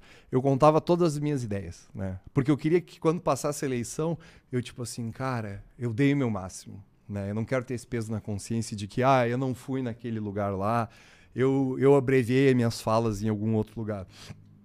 E eu me lembro de um caso de um rapaz lá no Mário Reiter, e eu contei tudo para ele. Disse assim: Ó, oh, doutor, vamos botar um adesivo então. Então, bora. Aí eu desci do carro e eu mesmo botava adesivo, né? E botava ali cirurgicamente para não deixar bolha. E aí, de repente, o cara falou assim: tá aí, ô doutor, e quanto vai rolar? Daí eu, como assim? Não, vai rolar quanto? Né? Pode ser gasolina também. Eu, não, velho, aqui não vai rolar nada. que é na ideologia mesmo, né? Tô aqui entrando para te ajudar. Aí, cara, eu na posição dele, é difícil falar na, na posição de um corrupto, mas eu na posição dele eu teria tipo assim, cara, deixa ele sonhar, né? Vou deixar ele terminar de colocar o adesivo e depois eu tiro. Se ele não vai me pagar nada, eu tiro. Não, para não se incomodar, né? Ele falou assim, não, não, não, não, doutor. Então nem coloca o adesivo. Então tira. Eu já tinha colocado a metade. Daí ele falou assim, não, pode, então tira, doutor. Cara, aquilo ali parecia, que tava, parecia uma faca. Eu tiro o adesivo, parecia que eu tava com uma faca cravada nas costas, né? Porque eu vi, e não em especial com aquela pessoa, né? Mas porque eu sei que aquela pessoa representa muita gente, tá? Representa muita gente. E, e eu vi isso com muita frequência em 2020. Em 2018 eu vi um pedacinho, né? Um dos últimos dias, eu estava falando antes aqui que a gente investiu muito na campanha eletrônica. Nos últimos dias tinha que suspender a campanha eletrônica, né? Porque, porque é lei. Daí a gente dentro de casa, pô, dentro de casa, né? Você fica com o coração na garganta aqui, né? Pô, tem que fazer alguma coisa, né? Porque qualquer pessoa que você está conversando, você pode ganhar um voto. E aí eu me lembro que a gente foi pra rua. Vamos pra rua. Eu me lembro que eu cheguei num. Eu falava assim, ó, não chega jogando bolos de santinho dentro da casa, né? Porque eu não consigo acreditar que alguém pega ali um bolo, ah, vou votar nesse cara aqui, né? Pode não votar por isso, né? Eu não votaria. Né? Pô, qual é que é? Enchei minha casa pode, de santinho. Pode ser um efeito adverso. Então. Exatamente, exatamente. Aí eu falava pra galera assim, cara, somos poucos, mas vamos tentar apagar o fogo, né? Só com isso que a gente tem de água. E eu falava assim, ó, entrega um, chama a pessoa e fala, ó, tô te entregando aqui, quer ouvir uma proposta? Eu chamo o doutor aqui. E eu me lembro que eu cheguei num cidadão que estava sentado numa, numa varanda de uma casa e ele disse assim, e aí, boa tarde, é, sou candidato a deputado federal, quer ouvir minhas propostas? E aí comecei a falar, ó, tem proposta na educação, tem proposta... Olha a ingenuidade. Eu olho para esse Marcos de 2018, cara, dá vontade de... Pode ser, eu gostaria de uma água, assim. Obrigado. É, eu olho assim, cara, o que, que é isso? Deve estar com a boca seca que tá me oferecendo Cara, é... é... Hum. Big Brother, Big per... Brother da vida. Para não perder a palavra. Aí o cara chegou, cara, tava um sol, mas um sol. E o cara chegou e falou assim, doutor, só duas, dois engradados de cerveja e eu te consigo oito votos aqui em casa. E, ah, e assim, não, isso daí foi em 2018, né? E foi o pouco contato que eu tive, assim. Ah, 2020 eu vi o show, né? Eu, eu chamei o SBT e falei assim, ó, vocês estão entrevistando os caras aí que estão entrando, mas eu queria dar entrevista também. Eu quero falar, eu participei da eleição, né? Eu só não fui eleito, né? Mas eu queria, eu queria falar também, né? Daí, mas o que, que você quer falar? Eles chegaram até lá na clínica. Eu disse, cara, eu quero falar que, que é assim, que é assado, hum, que é não sei o quê. Negativo. É, mas não no sentido de, ah, botar para fora porque eu tô recalcado. Que daqui a pouco eu vou explicar por que, que eu não sou. Por que, que, por que, que eu não sou um cara recalcado com isso? Né? E é bem fácil de explicar. E daí, quando eu expliquei para isso, eles ficam tudo se olhando assim. Não, não, não, isso daí a gente não vai isso aí a gente não vai publicar. Mas essa é a oportunidade, ó. Nós... Essa é a ideia essa do podcast. É, aí foi essa por é isso. A oportunidade. Foi por aqui isso. você pode falar. Aqui nós não, aqui nós não quer saber de patrocínio. Exatamente, porque tem que ser um partido de uma galera que tá com, na, na, no ideal. Mas, ó, a maleta de grana vai bater aqui um dia. Já tá. bateu mais ou menos. bateu com pouco. Mas, é. Mas enfim, e aí eu me lembro Mas que... ó, aqui não se vende não, hein? Ó, das elei... Na, nas eleições de 2020 eu vi essa lei assim que tipo, pô, não vetaram, né? Não podia, era proibido que a imprensa fizesse debates aqui. Né? Eu achei muito estranho isso. Eu, eu de fato achei muito estranho. E sobre o vinho. O vinho. Cara, eu vim. Não, daí rolou lá a entrevista, não rolou Cara, nada. E eu comentei com, com que... pessoa. Eu comecei. é muita tesão nesse vinho, cara. Eu comentei com o pessoal assim, cara, o que que esse cara tá nas minhas costas, né? O que que esse cara. Pô, agora é essa aqui, velho, me mandando mensagem aqui, querendo. Ah, eu nunca. Só te ajudo. Daí, assim, aquele tom irônico ainda, né? Ah, eu só te ajudo, não vejo um real seu. Aí Aí, eis que um dia eu parei para tomar uma cerveja Mas que ali tipo no, de ajuda? Eu tô curioso. No Cimarelli, né? E, ué, ajuda... O cara tipo quer dinheiro. Ele o que, falou... que ele tava te fornecendo? Não, acho que... O que que tá fornecendo? acho que fornece mídia, né? Me, me chamou no podcast. Na verdade, o que, está, o, que ele, o que ele, de certa forma, oferecia entre entre poucas, com poucas palavras, era o, o, o serviço de não me atacar. Né? Porque naquela semana, o que aconteceu? Uma paciente com dois anos de operada, né? É, dois anos de operada, botou uma prótese de mama e apareceu na clínica. Confesso que nós estávamos muito, muito fraco na época, a gente não tinha câmera, é, a gente atendia as pessoas assim de, de portas abertas. Né? A pessoa chegava na clínica e em cinco minutos estava sentada na minha sala. Né? Hoje mudou. Né? Hoje, é, inclusive, temos um quadro lá escrito pelo Dr. Jo, uh, Jonathan que condutas revestidas de má fé né, serão punidas nos termos da lei. Porque é impressionante. Você acha que no meio médico não vai ter má fé? Tem e muita. Né? Então a gente botou câmera na clínica, tem microfone, enfim, as pessoas são avisadas que está tudo sendo gravado. E pintou uma paciente lá é, com a queixa de que os seios haviam caído né? Caiu. Fez, e, e ela havia perdido 9 quilos. Havia tido uma perda ponderal de 9 quilos. Pois bem, né? hoje em dia, eu expliquei até hoje, é, existe inclusive uma equação física que explica a queda das mamas. Né? É óbvio, mas talvez não seja tão óbvio assim. Né? Então, se bota uma prótese, vai cair. Né? O que, que determina? É uma fórmula análogo à fórmula da energia potencial gravitacional, que é massa vezes, Nossa, a, massa vezes a gravidade vezes a altura. Massa vezes a gravidade. Então você pega qual é a massa desse copo, vezes a gravidade, que é mais 10, e a altura que ele está do chão, você calcula a, a energia que ele tem de bater no solo. Né? Então foi pego essa fórmula e se fez uma analogia para a mama. Porque a mama ela tem uma massa, que é o peso da glândula, mais o peso da prótese que é colocada. É os quilonewtons. Exatamente. A mama está sob a ação da gravidade. É um absurdo eu ter que explicar isso, mas vamos explicar. A mama, ela está a uma certa altura do solo, né? E a mama, ela trabalha contra um coeficiente de elasticidade de pele, que é a própria pele da pessoa. Sabemos aí que tem pessoas que têm, dependendo da etnia, tem uma pele com mais colágeno, e dependendo, inclusive, da idade, tem mais colágeno ou não. Então é óbvio, você coloca uma prótese de mama, o que, que eu vi aí nos últimos nos 10 anos de cirurgia plástica e nessa vasta experiência de 2.400 próteses colocadas em 27 meses? Eu vi que a gente não deve exagerar no volume da mama. Né? O cirurgião mais novo, ele está naquela febre do 480, 500, 550. Cara, isso tudo vira peito caído em três anos. Tá? Hoje existe curvas, gráficos, e você vai ouvir isso da, da boca de poucos cirurgiões plásticos, que correlaciona a velocidade de queda da mama com o volume de prótese colocado. E nós sabemos, inclusive, aonde que é o corte. O corte é prótese acima de 350 ml. Acima de 350 ml, a velocidade de queda de pitose mamária ela aumenta exponencialmente. Né?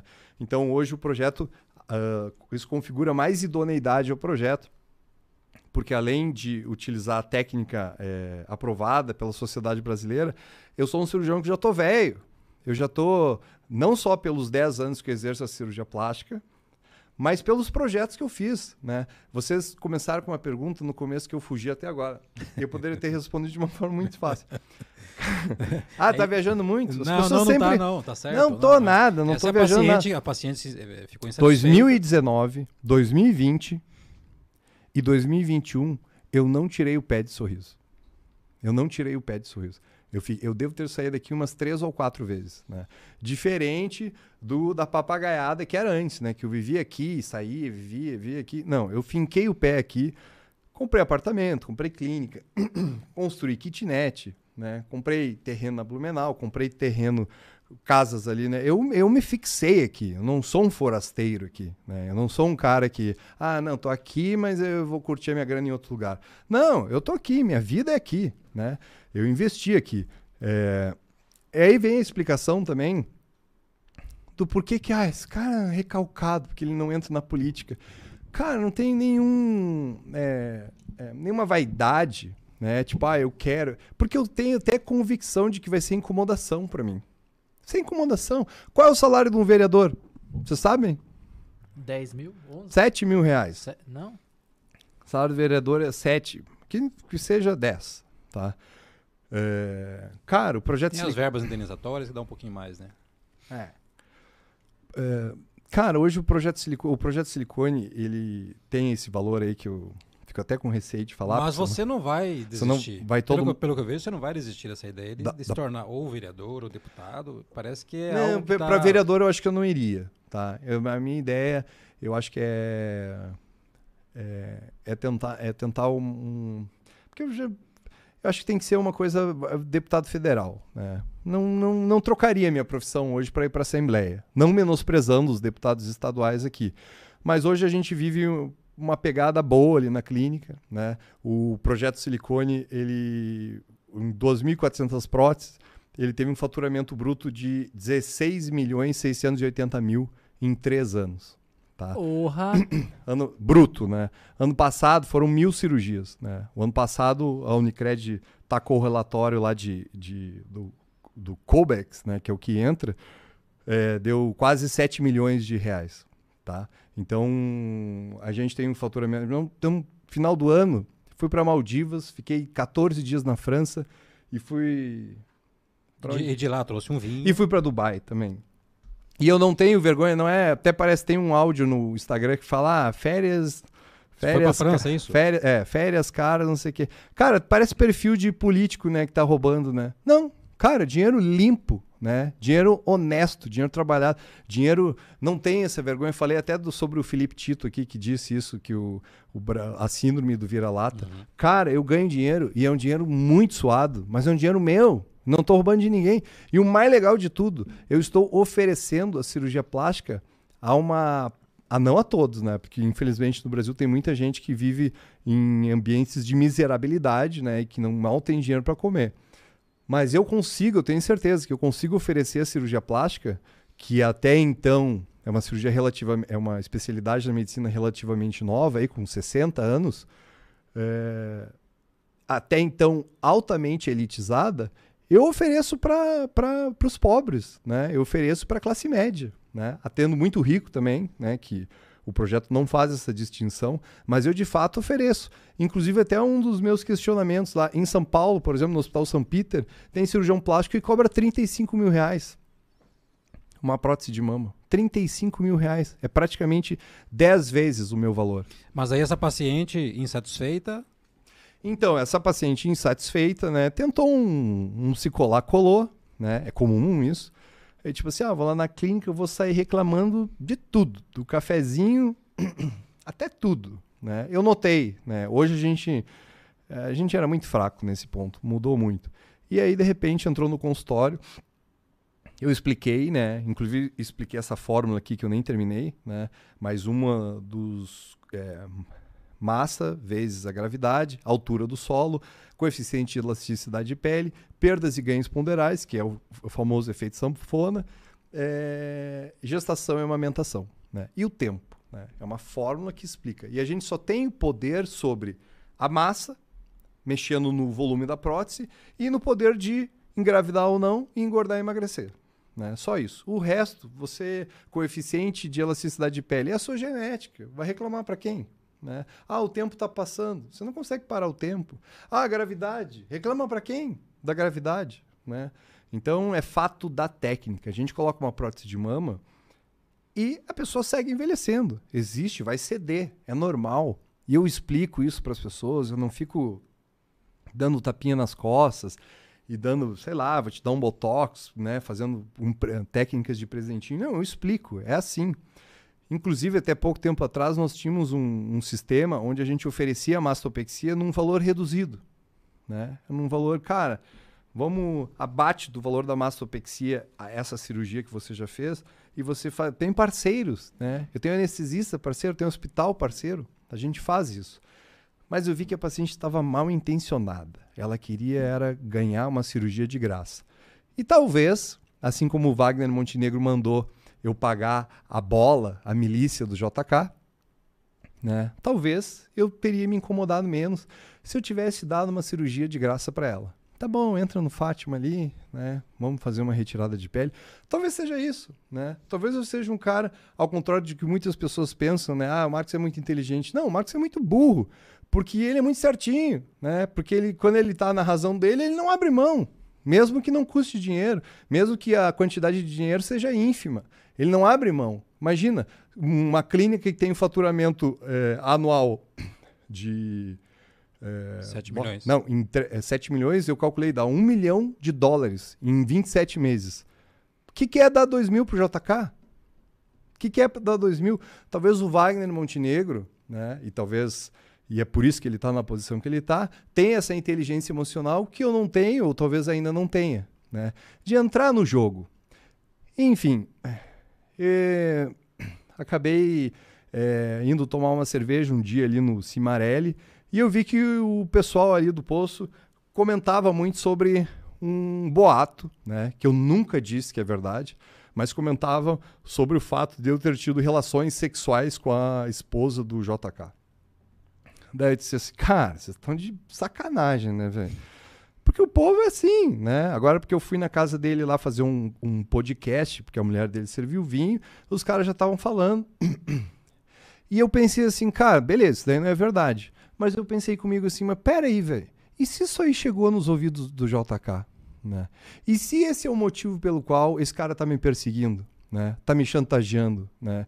É, querendo que eu pague dois mil reais para ele não me prestar esse desserviço. Hoje em dia, cara, qualquer, ele não tem mais ido lá, né? Mas qualquer coisa ele está lá na porta da clínica, né? Esse desespero, esse desespero pela, pela notícia, pela tragédia, né? Ele denigre profissionais daqui, né? O fato, a, a história lá, tem uma mulher aqui que é excelente massagista, inclusive trabalhou nos melhores spas de Foz do Iguaçu, fez massagem, é, drenagem em políticos, até no Roberto Justus, né? Essa pessoa é excelente. É, aí tem aquela treta lá que parece que ela fez um, um pneumotórax.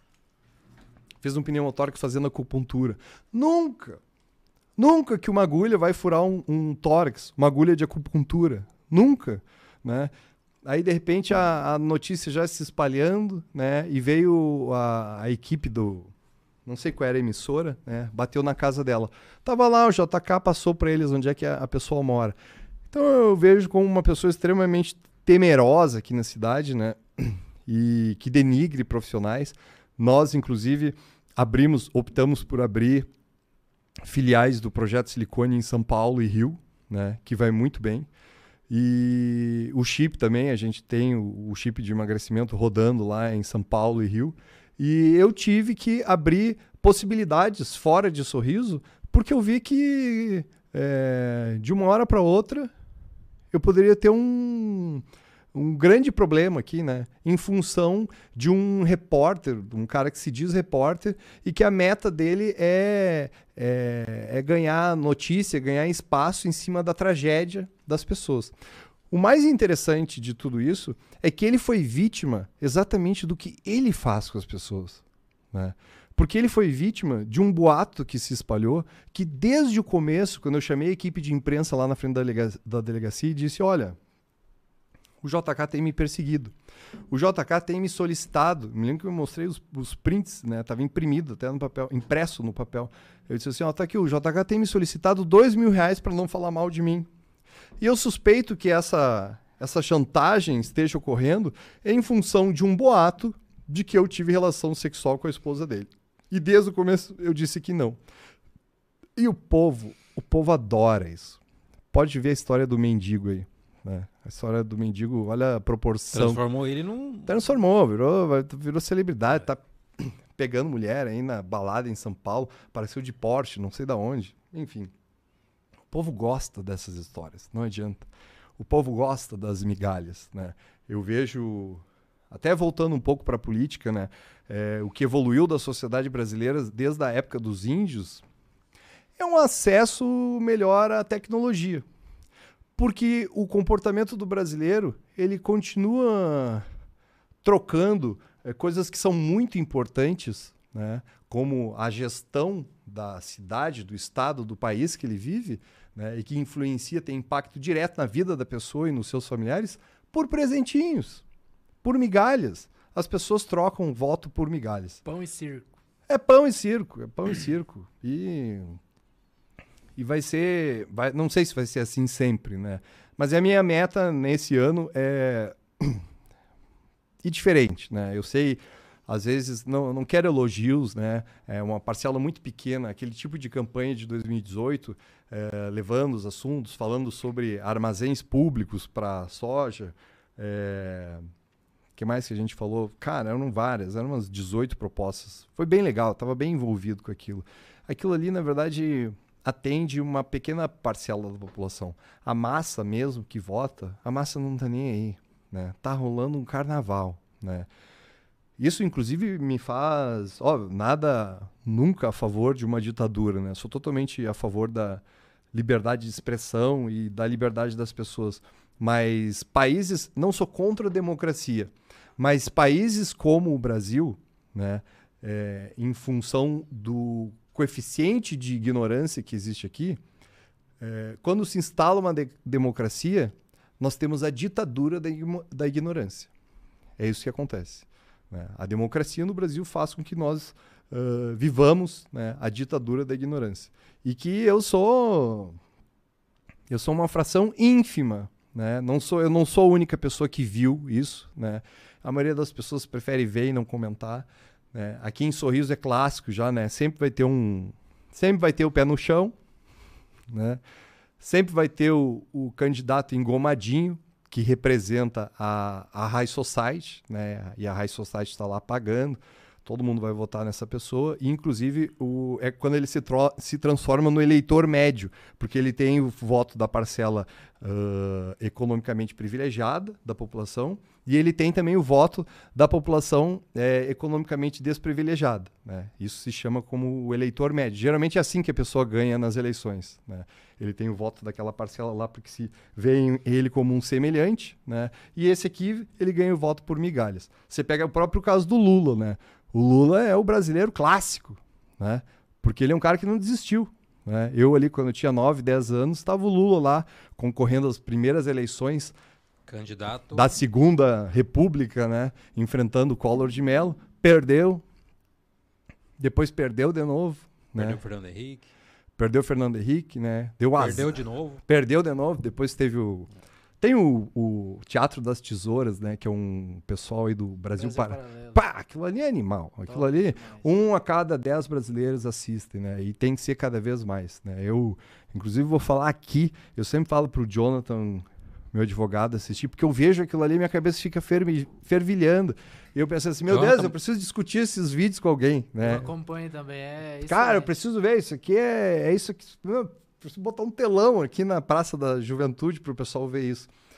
Mas o brasileiro também não tem muito tempo para essas coisas. Então esse seriado aí, o Teatro das Tesouras, é muito interessante. Mostra tudo isso. E e o Lula tentou várias vezes, né? Deu azar, né? Do, do, do Real, né? Porque o Real é o que fez o, o Fernando Henrique É, ficar mais sim. mais quatro anos, né? Ele tentou ali, esperneou, mas não deu.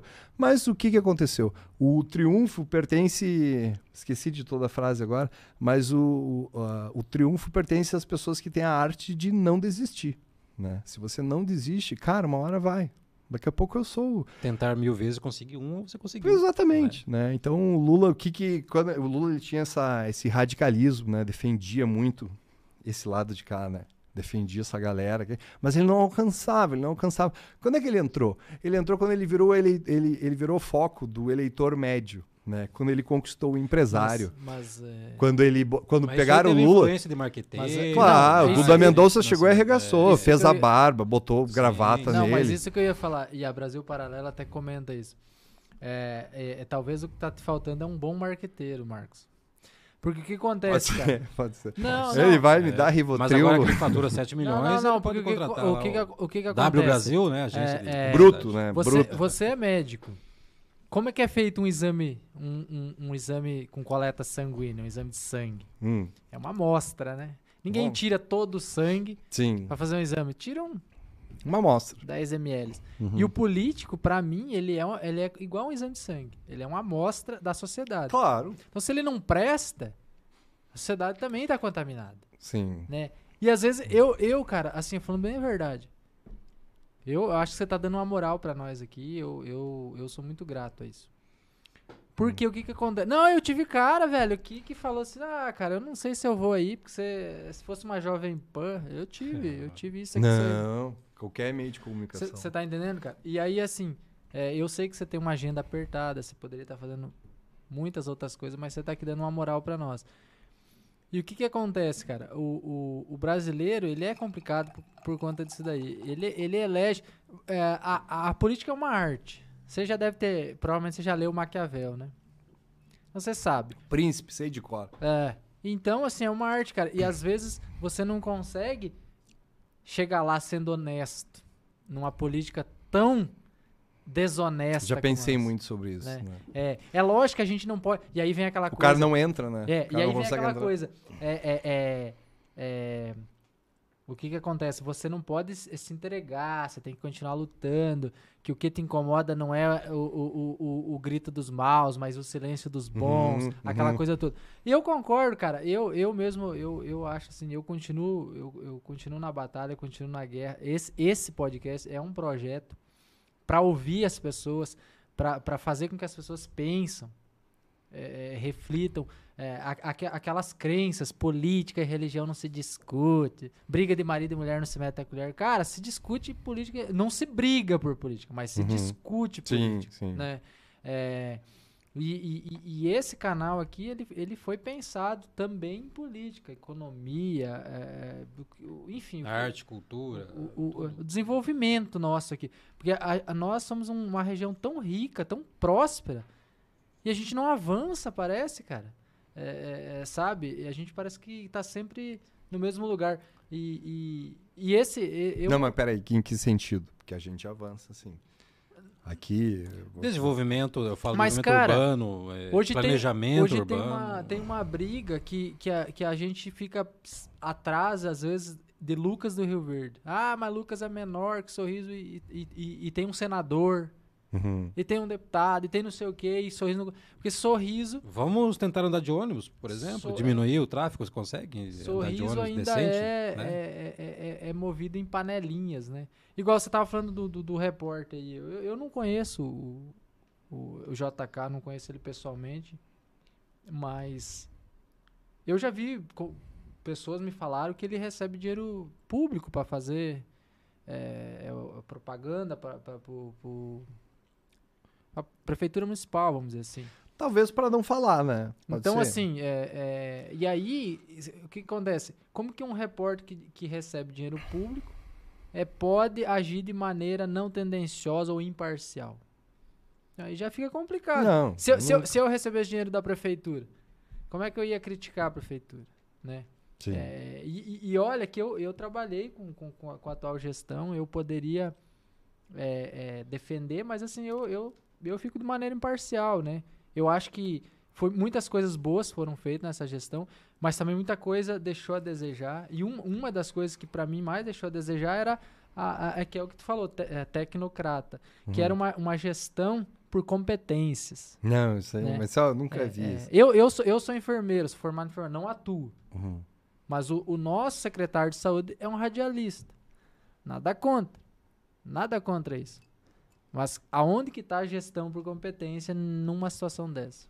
Então acho que a gente tem muito que avançar. Acho que sorriso é um amadorismo, né? Mas que a gente falou, a população ela ainda está se alimentando de, de, de coisas que não, não levam a nada, né, cara? Igual um, um- um, ah, num- lugar, numa sociedade onde o, o- não, não podem falar mendigo, inclusive, nós podemos ser Mendigo não pode falar? É morador de rua. É um morador, um sem teto. Ele, ele virou celebridade, cara. E aquela mulher que foi abusada? Né? Eu não sei, eu não conheço ela, eu não sei se ela tem algum distúrbio psicológico, se ela tem algum problema, eu não sei. E, o- e, o, e o marido, e o esposo? Como é que né? vai o emocional É, do esse- marido? Não, mas esses estão esquecidos, né? O, o- a ideia, é, e aí, e aí o que, que- o que, que- qual que é a mensagem que isso fica? Que, que é legal ser um É, mendigo. a mensagem que fica é que o banal é mais importante. Que o banal, exatamente. Então é uma inversão de valores. E você, E cara, isso transforma isso, pe- pega o voto, o voto é menos importante do que as grades de cerveja. você que vem Uhum. com essas ideias, Marcos. Só que essa ideia, como é que vende? O discurso da direita, do capitalismo, por exemplo, é difícil de se vender. Qual que é o discurso mais gostoso? E eu vendo ele rapidinho. É o discurso do, do- da defesa das minorias, Sim, claro. né? A, a, a- defesa do pobre, do negro, do homossexual. Esse é o discurso que vende. Né? Então eu acho assim, cara, nó- eh, por isso que eu falo que nós temos muito que avançar. E hoje nós temos um PIB excelente, nós estamos entre a- a- a- os maiores potências econômicas do país, sorriso, tá? Uhum. Mas isso não quer dizer nada. É, é, é, é, politicamente nós temos uma população analfabeta, Sim. né? Então, É que o PIB. Até o PIB per capita, né? Eu me lembro que eu fiz um vídeo sobre isso nas eleições. é, Foi bem legal, um vídeo interessante que começava ali na, na Imigrantes com a, com a Avenida do Brasil, que tem um casarão lindo ali. E começava acho ali. que é o meu aquele ali. Já, já trocou? É da Neiva, da Vale.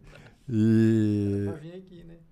Ela vai é, vir. gente boa ela. Bem gente boa. Tive uma conversa bem boa com ela. uma Um vez. abraço, Neiva. Se estiver nos assistindo. mais um, um merchan aí pra Vale.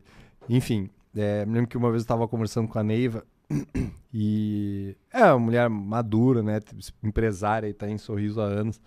E aí tava. Enfim, sou médico, mas a gente a- acaba sendo um empresário também, tem que.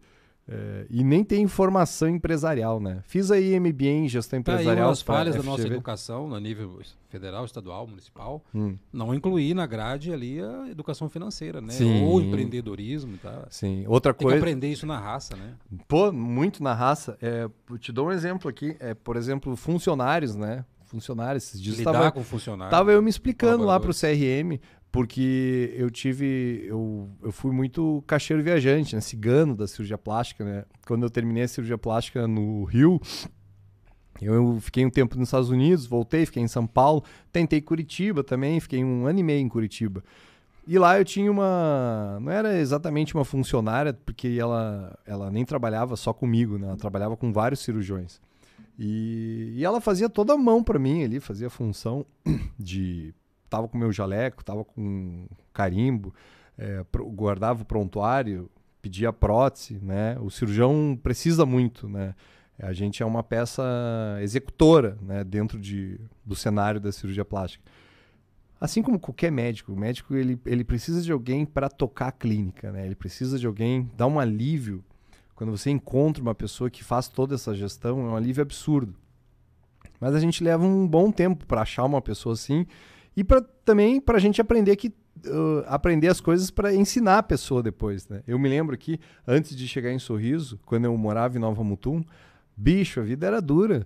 Eu atendia em Mutum segunda, terça e quarta.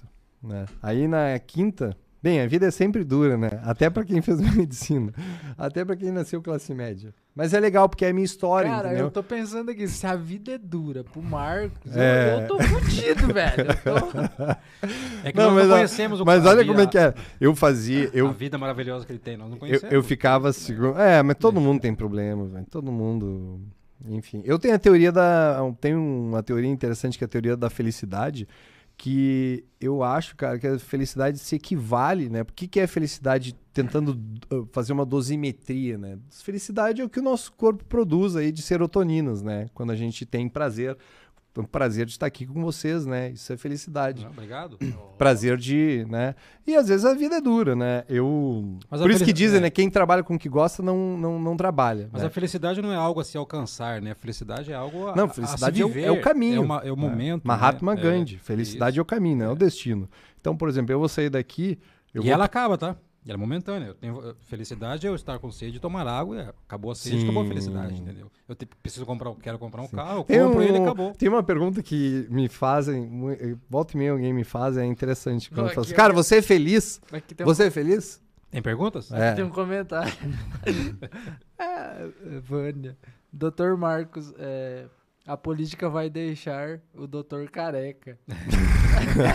não, que careca seja Eu uma coisa. Ele. Ah, É, É, é, é, não, que política. É, não, que ser careca é uma coisa ruim, né? Sim, vai. Eu sei que vai. Você vê, né? Você já viu foto do Barack Obama antes de assumir a presidência dos Estados Unidos não tem quando ele como, saiu? né? É muito B.O. Imagina, cara, muito, BO. muito Ou o BO. Bolsonaro. Não é só os BO, e tem as amarrações que são feitas antes, que depois tem que cumprir, entendeu? Falando em Sim. Você Bolsonaro. imagina uma administração que, que é, matraca é por isso, é pra soltar a matraca mesmo. Então, o Bolsonaro, É. olha, tá aí fechando quatro anos do poder. Olha o que envelheceu esse homem. Mas você, falando em Bolsonaro, é, você falou que tá no Podemos, né? Podemos, sim. Como é que Qual tá que o, é a chapa aí? Como é que tá? Ah, nem sei. Não, não, não É sei. o foi, Álvaro, uma coi- Álvaro Dias, que é o... foi uma coisa de última hora. É do, é do, do, do presidente, né? É uma chapa bem bolsonarista. Inclusive, o, se eu não me engano, o governador tá com a gente, né? Eu tô com o governador. Mas o, mas o Podemos tinha candidato próprio pra presidência, né? Era o Moro, né? Sim, mas eu tô bem por fora. Né? Eu tô bem por fora. Eu só me, me levantaram essa bola aí porque o, o prazo de encerramento foi, Dia 2. foi agora na sexta-feira. Né? E eu estava afiliado ao Solidariedade aqui. E é até interessante, né? Que você não precisa se desfiliar, né? Você só basta você se filiar a um novo partido. E aí depois, lá quando eles fazem o levantamento de dados, ele vê o último partido que você entrou, né? E é aquele ali o seu. E aí o pessoal de Rondonópolis, né? Entrou em contato comigo. E eu vi que tá- existia uma movimentação, porque o vereador Abílio, esse vereador, né? Abílio de Cuiabá, me chamou também, né? E aí, Marcos, vai para qual partido? E, e domingo agora o, tocou o telefone, né? Eu tava sentado, tava estudando lá, escrevendo a palestra do Projeto Emagrecer. Tocou o telefone o Vitório Gali, né? É, deputado federal, né? Aí, oi Marcos, como é que tá? Vitório agora é presidente do PTB, né? É, Aham. Aí disse assim. Não quer compor com a gente, eles adoram essa, esse termo, né? Compor com a gente, não sei o quê. Aí logo ele me passou outro rapaz e.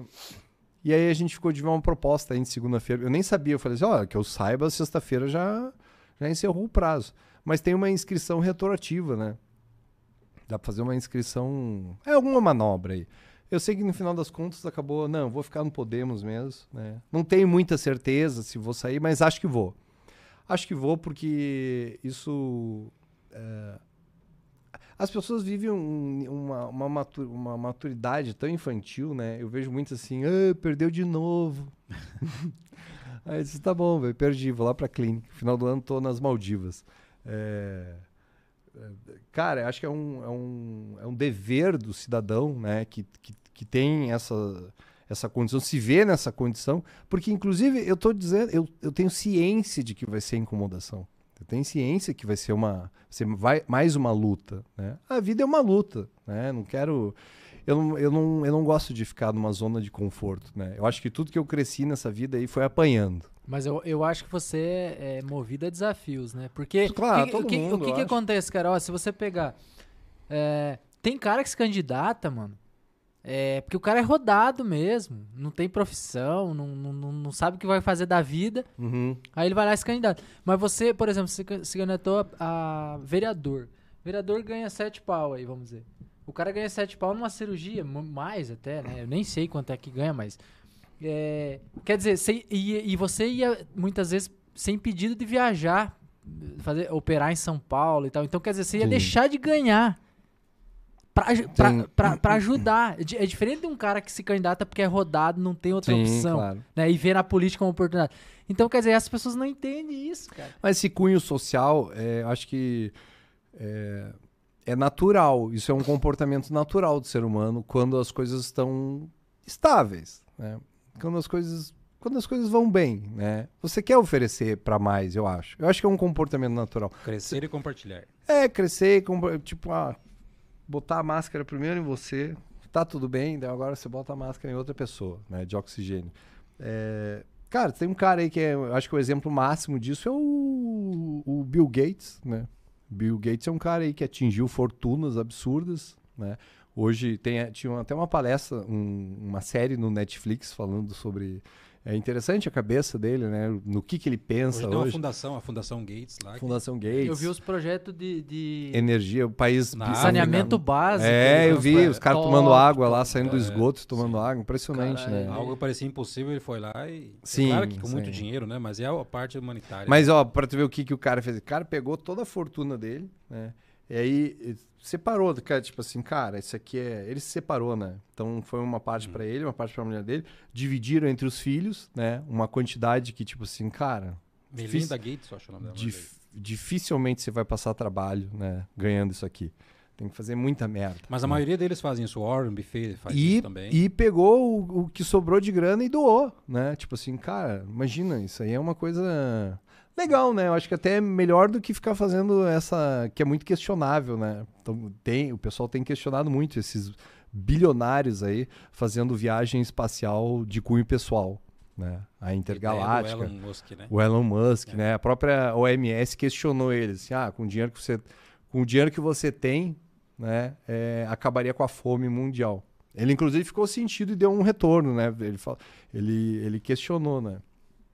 Mas enfim, Viagem em cinco minutos ao espaço. que loucura, né? Enfim, é porque é aquela coisa, né? É, são, os problemas são muito mais básicos, né, para ter gente viajando no espaço. Mas também não questiono, né? A viagem para a Lua era um a viagem para a Lua era um algo que foi muito questionável também, né? muito questionado e, e trouxe muito, muitos avanços, né, para a humanidade. Tu acredita que, que o homem chegou na Lua mesmo? Claro. Eu tava vendo esse- essa semana aí. Os terraplanistas, né? É, que tá. loucura aquilo. Os caras. Os terraplanistas foram tem- longe Tem demais, cara né? que não acredita. Tudo pode ser questionado. Agora tem coisas que não tem jeito, né? Não, tem um. um- Cara, aquele foi legal. É, Eles, inclusive, é que eu não consigo, queria conversar com esses caras pra saber se de fato eles acreditam nisso, né? Eu acho que não. Né? É tipo assim, meu. Que a vamos- Terra é plana? É, não, vamos falar, vamos falar que a gente acredita que a Terra é plana, porque daí a gente chama atenção, né? Talvez seja uma Vamos- forma de chamar atenção. É, uma forma, né? Mas é engraçado que eles são, o Danilo Gentili questionou muito deles, né? E eles têm resposta pra tudo. Quase, né? Teve algumas que não, não conseguiram. Levaram Claro. a maquete, como é que você explica? Cara, mas se você não entender Maquete nada, plana. mas se você não estudar nada de gravidade, é foda acreditar que a Terra é redonda. Você não, tá eu, eu- louco? eu- não, eu acredito que a Terra é redonda. Mas se, Não, você, mas se você não entender de gravidade, Ah. tipo, não faz sentido. Não, tem o negócio, o bombardeio. Não, eu teve não tô o- defendendo. Né, eu porra, sei, claro que não, eu te Só, conheço. só tô falando. Não, mas é um assunto interessante. Mas tem um, um É tão desinteressante que é, interessante. Né? Não, mas tem um questionamento muito legal, que é sobre o, o bombardeio aquele de- do porto de Pearl, Pearl Harbor, Harbor. né, no Japão. Pearl Harbor aqui na, na Guiana Francesa, não, aqui não. Não, no Japão. Não, Pearl Pelo Harbor Japão. é pelo Japão. Foi bombardeado pelo Japão. Tá. Mas é aqui no Aqui, é, América Central. exatamente. Então, é, aí os caras... Bem, quem tá lá no Japão pra vir aqui pra Guiana Francesa é só vir pelo Pacífico aqui, né? né? Vem, faz a volta, né? Isso é uma coisa interessante quando a gente viaja para Hong Kong, por exemplo, ou lá para a Ásia. É, antigamente, hoje eles não dão mais essa opção. Eu já fui até a Argentina, serve? Serve também. Mas, mas você tem a opção, inclusive, de voltar por qual lado do mundo você quer voltar, né? Se você quer voltar pelo Pacífico ou você quer voltar pelo Atlântico. Hoje os voos pelo Pacífico eles têm diminuído bastante porque tem muita turbulência, enfim. Mas enfim, daí eles abriram o mapa assim, né? E daí, e geralmente quando você abre o mapa mundi numa superfície plana, o Japão fica aqui, né? E a Guiana fica aqui. Pertinho. né? É longe, Não, mas né? se o mundo é redondo, os caras, aí tu entende, os caras fizeram isso aqui, né? Saíram do Japão e foram ali. Agora, quando você faz assim, Fica longe. aí o cara fala assim, cara, então, segundo a teoria dos terraplanistas, foi isso aqui o caminho que os caras fizeram. Os caras saíram do Japão, atravessaram o, o, o Índico, atravessaram a África, atravessaram a- o, o Atlântico. Imagina. Claro que não. Que jeito. Imagina, imagina, em, em, em 40 e... Onde é que foi? 42, né? Atravessar um, um- uma viagem dessa leva 30 horas. Mas, Ataque- e foi um ataque mal sucedido. Falando dessa parte histórica, né? Um ataque mal sucedido pelo Japão. Ah, é? Eu vi que você gosta bem. de duas coisas. Eu saquei que você gosta de duas É. coisas, porque mudou o olhar até. Mudou o olhar e a entonação. É sobre isso, né, que você gosta. Ah, E você gosta também do de política, dessa história política, aí você gosta. com Porque certeza. você ativou esse cara, ele sabe é. disso. Pior que E go- gosta de biografias, homens biografias, também, né? ele- ele Biografias. Biografia é muito bom também, É. principalmente quando escrito pelo Warren próprio cara. Bill Gates e tal. Sim. O... que você não escutou o que eu falei. Eu escutei, sim, que eu gosto de homens. Eu gosto, gosto de você, gosto do Marcos. Mas é. Pô, esqueci o que eu ia falar agora. Mas é isso aí. Mas ó, Brasil, Ó, ó, deixar. pra já quem ouviu, é ouviu a gente falando todo esse período aqui, e tipo assim, cara, quero. O que, que eu levo aí dessa, desse podcast? Cara, eu vou fazer uma sugestão aqui. é, Cara, eu acho que é uma forma de educar as pessoas, né? Talvez eu esteja sendo. me jogando aí para colocando meu nome, né, disponível. Talvez é um caminho, faz parte do caminho, né, da educação das pessoas, né? Tipo assim, pô, o cara tá falando aí, né? Óbvio que eu não quero ofender as pessoas, né? Daqui a pouco a pessoa fala assim, pô, mas eu não vendo meu voto. Cara idiota, tá dizendo que vende voto. Não, cara, se você não vem, tá na consciência de cada um. Se você não vende o voto, beleza, ótimo, parabéns. Você tá no caminho certo. Agora, se você vende, não se sinta agredido, né? Sinta-se apenas, tipo, Um toque, né? é um toque. É um toque, as coisas vão melhorar. Ah, mas não vai melhorar pra mim. Cara, é que nem aquela história lá de tâmaras, né? As tâmaras, né? Só, só a gente só come tâmaras hoje porque alguém, né, pensou, é, não teve aquele pensamento, ah, não sou eu que vou comer, né? Porque a tâmara é um fruto que só dá, né, depois de 100 anos, 100 né? anos, é, É exatamente. que nem o snoobar, a- o pinhole, né? Que é aquela semente lá, ele só sai, é só- a árvore só produz depois de 100 anos. né? Então, geralmente, quem plantar hoje não vai comer. né? Então, ah, mas por que, que eu vou fazer isso? Né? Eu prefiro as migalhas. Cara, pensa. E esse imediatismo não leva a Tem- lugar tem- nenhum, né? Não, pensa a longo Tem prazo. uma pergunta aqui pro... pro- Então, assistam Bla- Brasil Paralelo. Tá? Brasil para... Aluguem, alu- aluguem não, assinem o Perguntas, Brasil Paralelo. Tem uma Perguntas. pergunta aqui do canal do Xavier. Hum. Ó, essa pergunta aqui é. Gostei dessa pergunta, ô Xavier. Pergunta se ele doa o salário dele de político. Ah, isso é Ah. bobagem. Se ele doaria, né? Né, isso aqui é bobagem. Não, mas eu acho, tão- eu acho tanta bobagem. Ah, é, poderia ser pra mim, pode ser Pix pra mim. Não, eu acho tão. Cara, eu acho essa. Tem alguns políticos que fazem isso, né? Do, Dória, Não, acho que- Dória acho que faz isso, né? Cara, e olha o Dória. Dória do é um bandido, né? Um- Aquele vereador de São Paulo lá pelo, pelo MBL. Arthur Duval? O Arthur? Não, o outro. anterior, Não, o Kim Kataguiri. Um não, não, o Kim o não é Arthur, vereador. o Arthur Duval é o cara da, da- das, Arthur Duval é o, é o das Tá- ucranianas. Tá meio apagado ele, né? viajante, né? universo. Mas você viu o B.O. que deu com ele? Claro, do Nossa. que das ucranianas. Das ucranianas. Sim, mas ele tá esperando a poeira baixar. Mais um cancelamento, né? Mais um cancelamento. Sim. Mas, mas esse é mais justo que o do Monark, né? É, o Monark foi uma. Um, cara, uma Ah, falha ele na falou comunicação. Uma frase ali no meio que. né? Cara, tem Eu- esses... eu- O É, Monark tá não. mais pra idiota do que E assim, ó, nazista. eu andei analisando, não existe política no YouTube que ban- baniria ele. O problema é que o, o YouTube também vive de propaganda, entendeu? Sim, é o clamor social, é, o clamor que a maioria pensa. É o clamor social. Clamor social, é que nem, tipo, a, a do...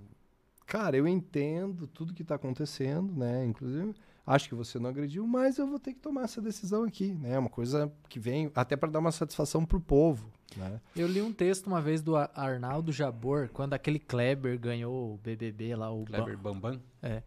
Primeiro vencedor. Ele, ele, ele te- tinha uma frase assim, eu lembro que a professora levou aqui lá na- na- no ensino médio pra gente. E tinha uma frase que o Arnaldo Jabor colocava assim: ele não fez nada de bom, apenas fracassou na tentativa do mal. E eu fiquei com isso na cabeça, cara. Que muitas pessoas se tornam herói sem ter, sem ter feito nada de bom, apenas porque não, não conseguiu fazer nada de ruim.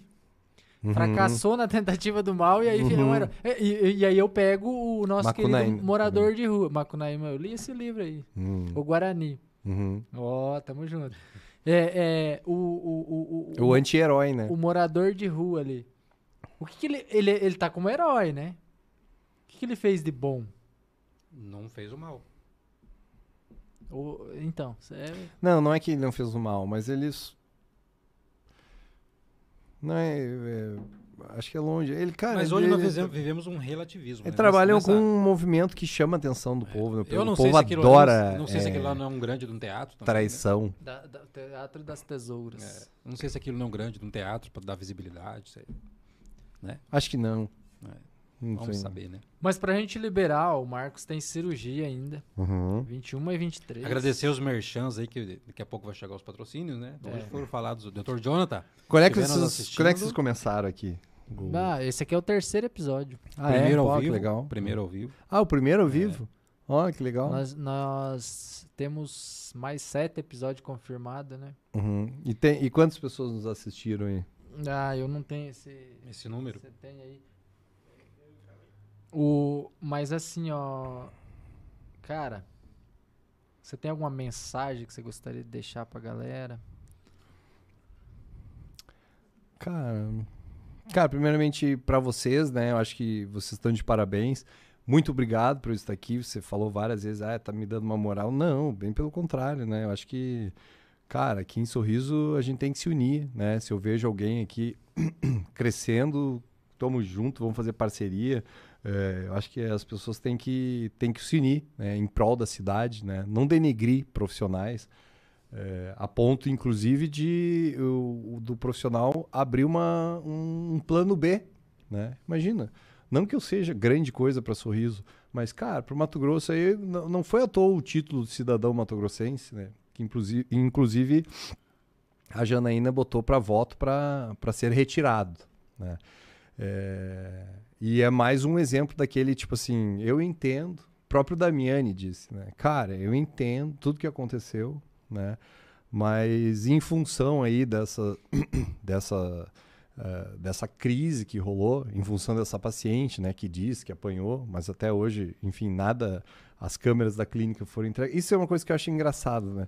É, a, a morosidade nas investigações, né? Porque elas te prejudicam. Porque enquanto eles não dão o laudo negativo, cara, tá correndo, né? Eu não sei como, eu sinceramente não sei como eu não fui não recebi um, um cancelamento total 100% de ficar sem paciente, sem nada. né? Felizmente isso não acontece. Eu acho que o que me salva aí é o meu trabalho, né? que é um trabalho de formiguinha, né? Todos os dias opera um, todos os dias opera dois, três, né? Isso daí é, as pessoas vão vendo, né? Pô, eu fui lá, eu conversei com o cara, né? O cara me atendeu, ficou legal. Não ficou legal, mas eu fui lá, a gente consertou, né? Isso é um, é um trabalho que eu tenho feito aí nos últimos cinco anos, né? Hoje eu me vejo aí capaz de dar uma palestra sobre é, reconstrução da imagem, né? Eu tenho feito a reconstrução da minha própria imagem há cinco anos é, e eu vejo inclusive o número de haters diminuindo, né? Isso, Contra, isso contra você, os haters, né? é, haters, eu tenho notado. Ah, sempre tem, né? Sempre tem, mas é, eu vejo que vem diminuindo. E até meu advogado disse assim: cara, qual é a pior coisa para um hater? Né? É ver a pessoa que ela odeia não cair, né? Você é um cara aí que tá aí, você tinha tudo para cair, né? Você foi atacado, saiu de um programa taxado como agressor de mulher, volta e meia é, teve treta envolvido com polêmica, né? Foto com se alimentando centro cirúrgico, enfim, são coisas aí que falhas que a gente comete também, ou pelo menos brincadeiras que são de mau gosto. Mas tenho pago, né? Tenho pago por tudo isso, né? Tudo que eu errei, pago a justiça. Cara, não posso falar de um âmbito geral, né? Mas comigo a justiça existe. Ela demora, né? Demora bastante, mas existe. E em seis meses aí vai começar uma eleição. Eu acho aí, não, não posso. Tenha, tô intencionado. Mas queria deixar o meu agradecimento aí é, vocês estão de parabéns pelo programa. Eu acho que vocês têm muito futuro, a estrutura está muito boa. Né? Tomara que venha várias pessoas aqui. Eu vejo que o Chuchu vai vir. E, enfim, acho que é. Esse... Quer mandar um abraço para ele? Um abraço, um abraço para o Chuchu. Não, eu, eu, é que a gente tem que saber é, cuidar também de. É, com o cunho. Como é que eu vou dizer? Cara, não é pessoal, entendeu? A gente não pode levar para o lado pessoal. Né? Tem que ser uma coisa. Claro, claro. É uma coisa, cara, é uma coisa política. É o Big assim. Brother da vida real. É, exatamente. Esse Big é. Brother tá muito interessante porque pela primeira vez eles falam muito em no jogo, no jogo, e não é pessoal, né? Porque uhum. os outros Big Brothers eram uma coisa assim, não existia essa diferenciação, né? Eles eram muito, ah, me botou no paredão e ficava com raiva da pessoa e não sei o quê. E esse não, né? Você vê uma. Isso é uma coisa que chama muita atenção. Dizem, né, que esse programa tava flopado, né? Tava fraco. Cara, eu não acho que esteja, né? Não. Eu vejo o jogo da tá faturando muito. O jogo da Discord ali, alto nível as discussões, né? Você vê pessoas muito inteligentes, né? Arthur, né? Próprio Scooby entra com uma, um, um, estilo de jogar totalmente diferente, né? Um estilo descontraído. É um cara que realmente é, entrete, é, entreteve o hum. povo, né? Me chama muito atenção esse, esse jogo, assim, tá muito inteligente. Algumas pessoas falam, ah, não tá legal. Cara, não tá legal porque para essa pessoa, pro coeficiente intelectual que essa pessoa tem, ela precisa de discussão para se divertir. Né? Mas quando você vê as pessoas conversando ali, discutindo, né? É, separando, isso é muito legal, né? Separando o jogo e separando da, do, da, da, do pessoal. Né? Isso é uma coisa que eu tinha dificuldade de fazer. Né? Hoje eu não sinto já tive raiva do Chuchu, já fiquei muito puto com ele. Hoje eu não sinto, né? Hoje eu, eu só não tive é, oportunidade de dar uma boa conversada com ele, né? Imagina, quatro anos, nunca tive essa oportunidade de conversar. Então vocês estão de parabéns. E, cara, a mensagem é essa aí, tamo junto. Então, tô trabalhando aí, tem o, o projeto Silicone, o projeto Emagrecer. É, e, e agora a gente vai tocar aí o projeto Plena, né? Um projeto muito interessante. Vamos, inclusive, eu gostaria de ler. Posso ler? Claro, fica à vontade. Então, consegue o celular? Ah, tá desligado, que ah. pena. Não vou conseguir ler. Mas enfim, isso é uma coisa que. Ele... O quê? Tá desligado o celular? Não, é que ele é um. É. Ah, tá bom. Manda. Manda aí, manda aí. Manda aí. É interessante porque esse final de semana eu estava escrevendo o estatuto do projeto. Isso dá um trabalho, porque, ó, tem que ir para o papel. Né? O negócio, para as coisas projeto acontecerem. Plena. É, o projeto Plena, que está em associação aí com a AMAN, que é a Associação de Mulheres que Ajudam Mulheres. E Cara, é bem. Inclusive, essa. Como é que é o nome da, da, da, da coordenadora lá? Maureen.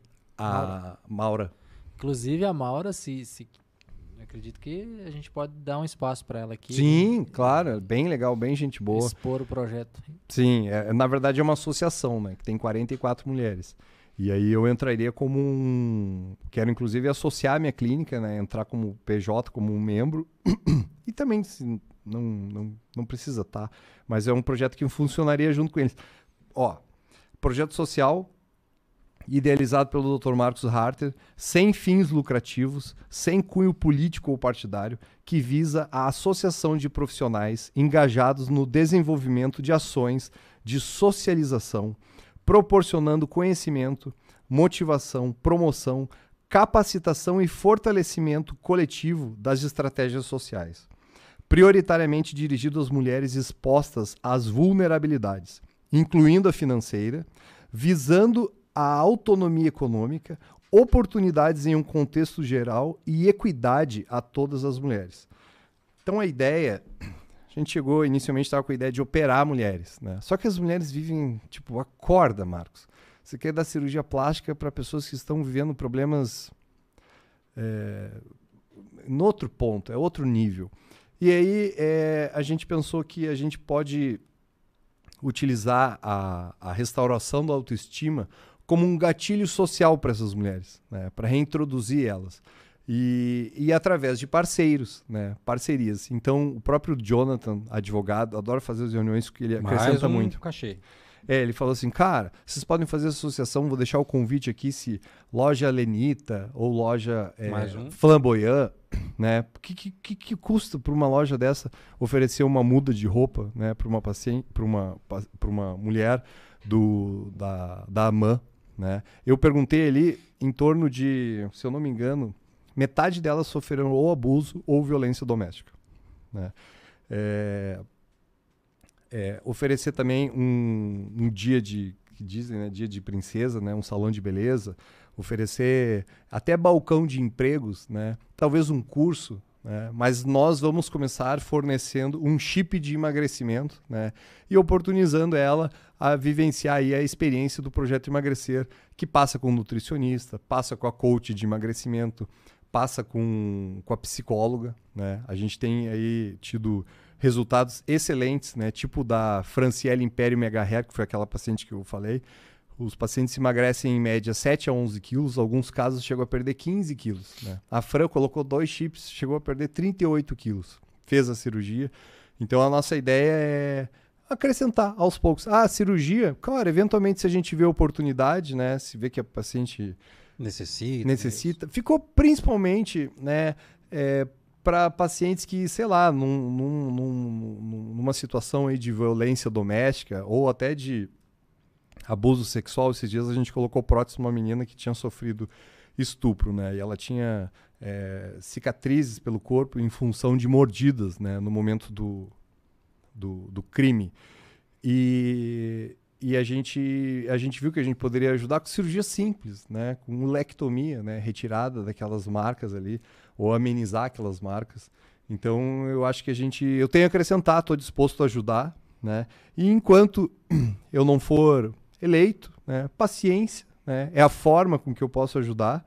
E, e tá dado o recado aí, tá bom? Show de bola. Muito obrigado. Muito obrigado por ter participado aqui conosco desse bate-papo, por ter contribuído aí com, com o nosso podcast, né, João? Reiterando que o nosso programa ele é apartidário, não tem contribuição de partido político, nem de administração pública, municipal, estadual ou qualquer meio, né? Palavra está aberta para quem quiser vir aqui, se alguém se sentiu aí prejudicado, alguma coisa, tá aí. A gente a gente está de portas abertas aí, pode entrar em contato que vamos conversar. É isso aí. Falou, galera. Valeu. Valeu. O cara deu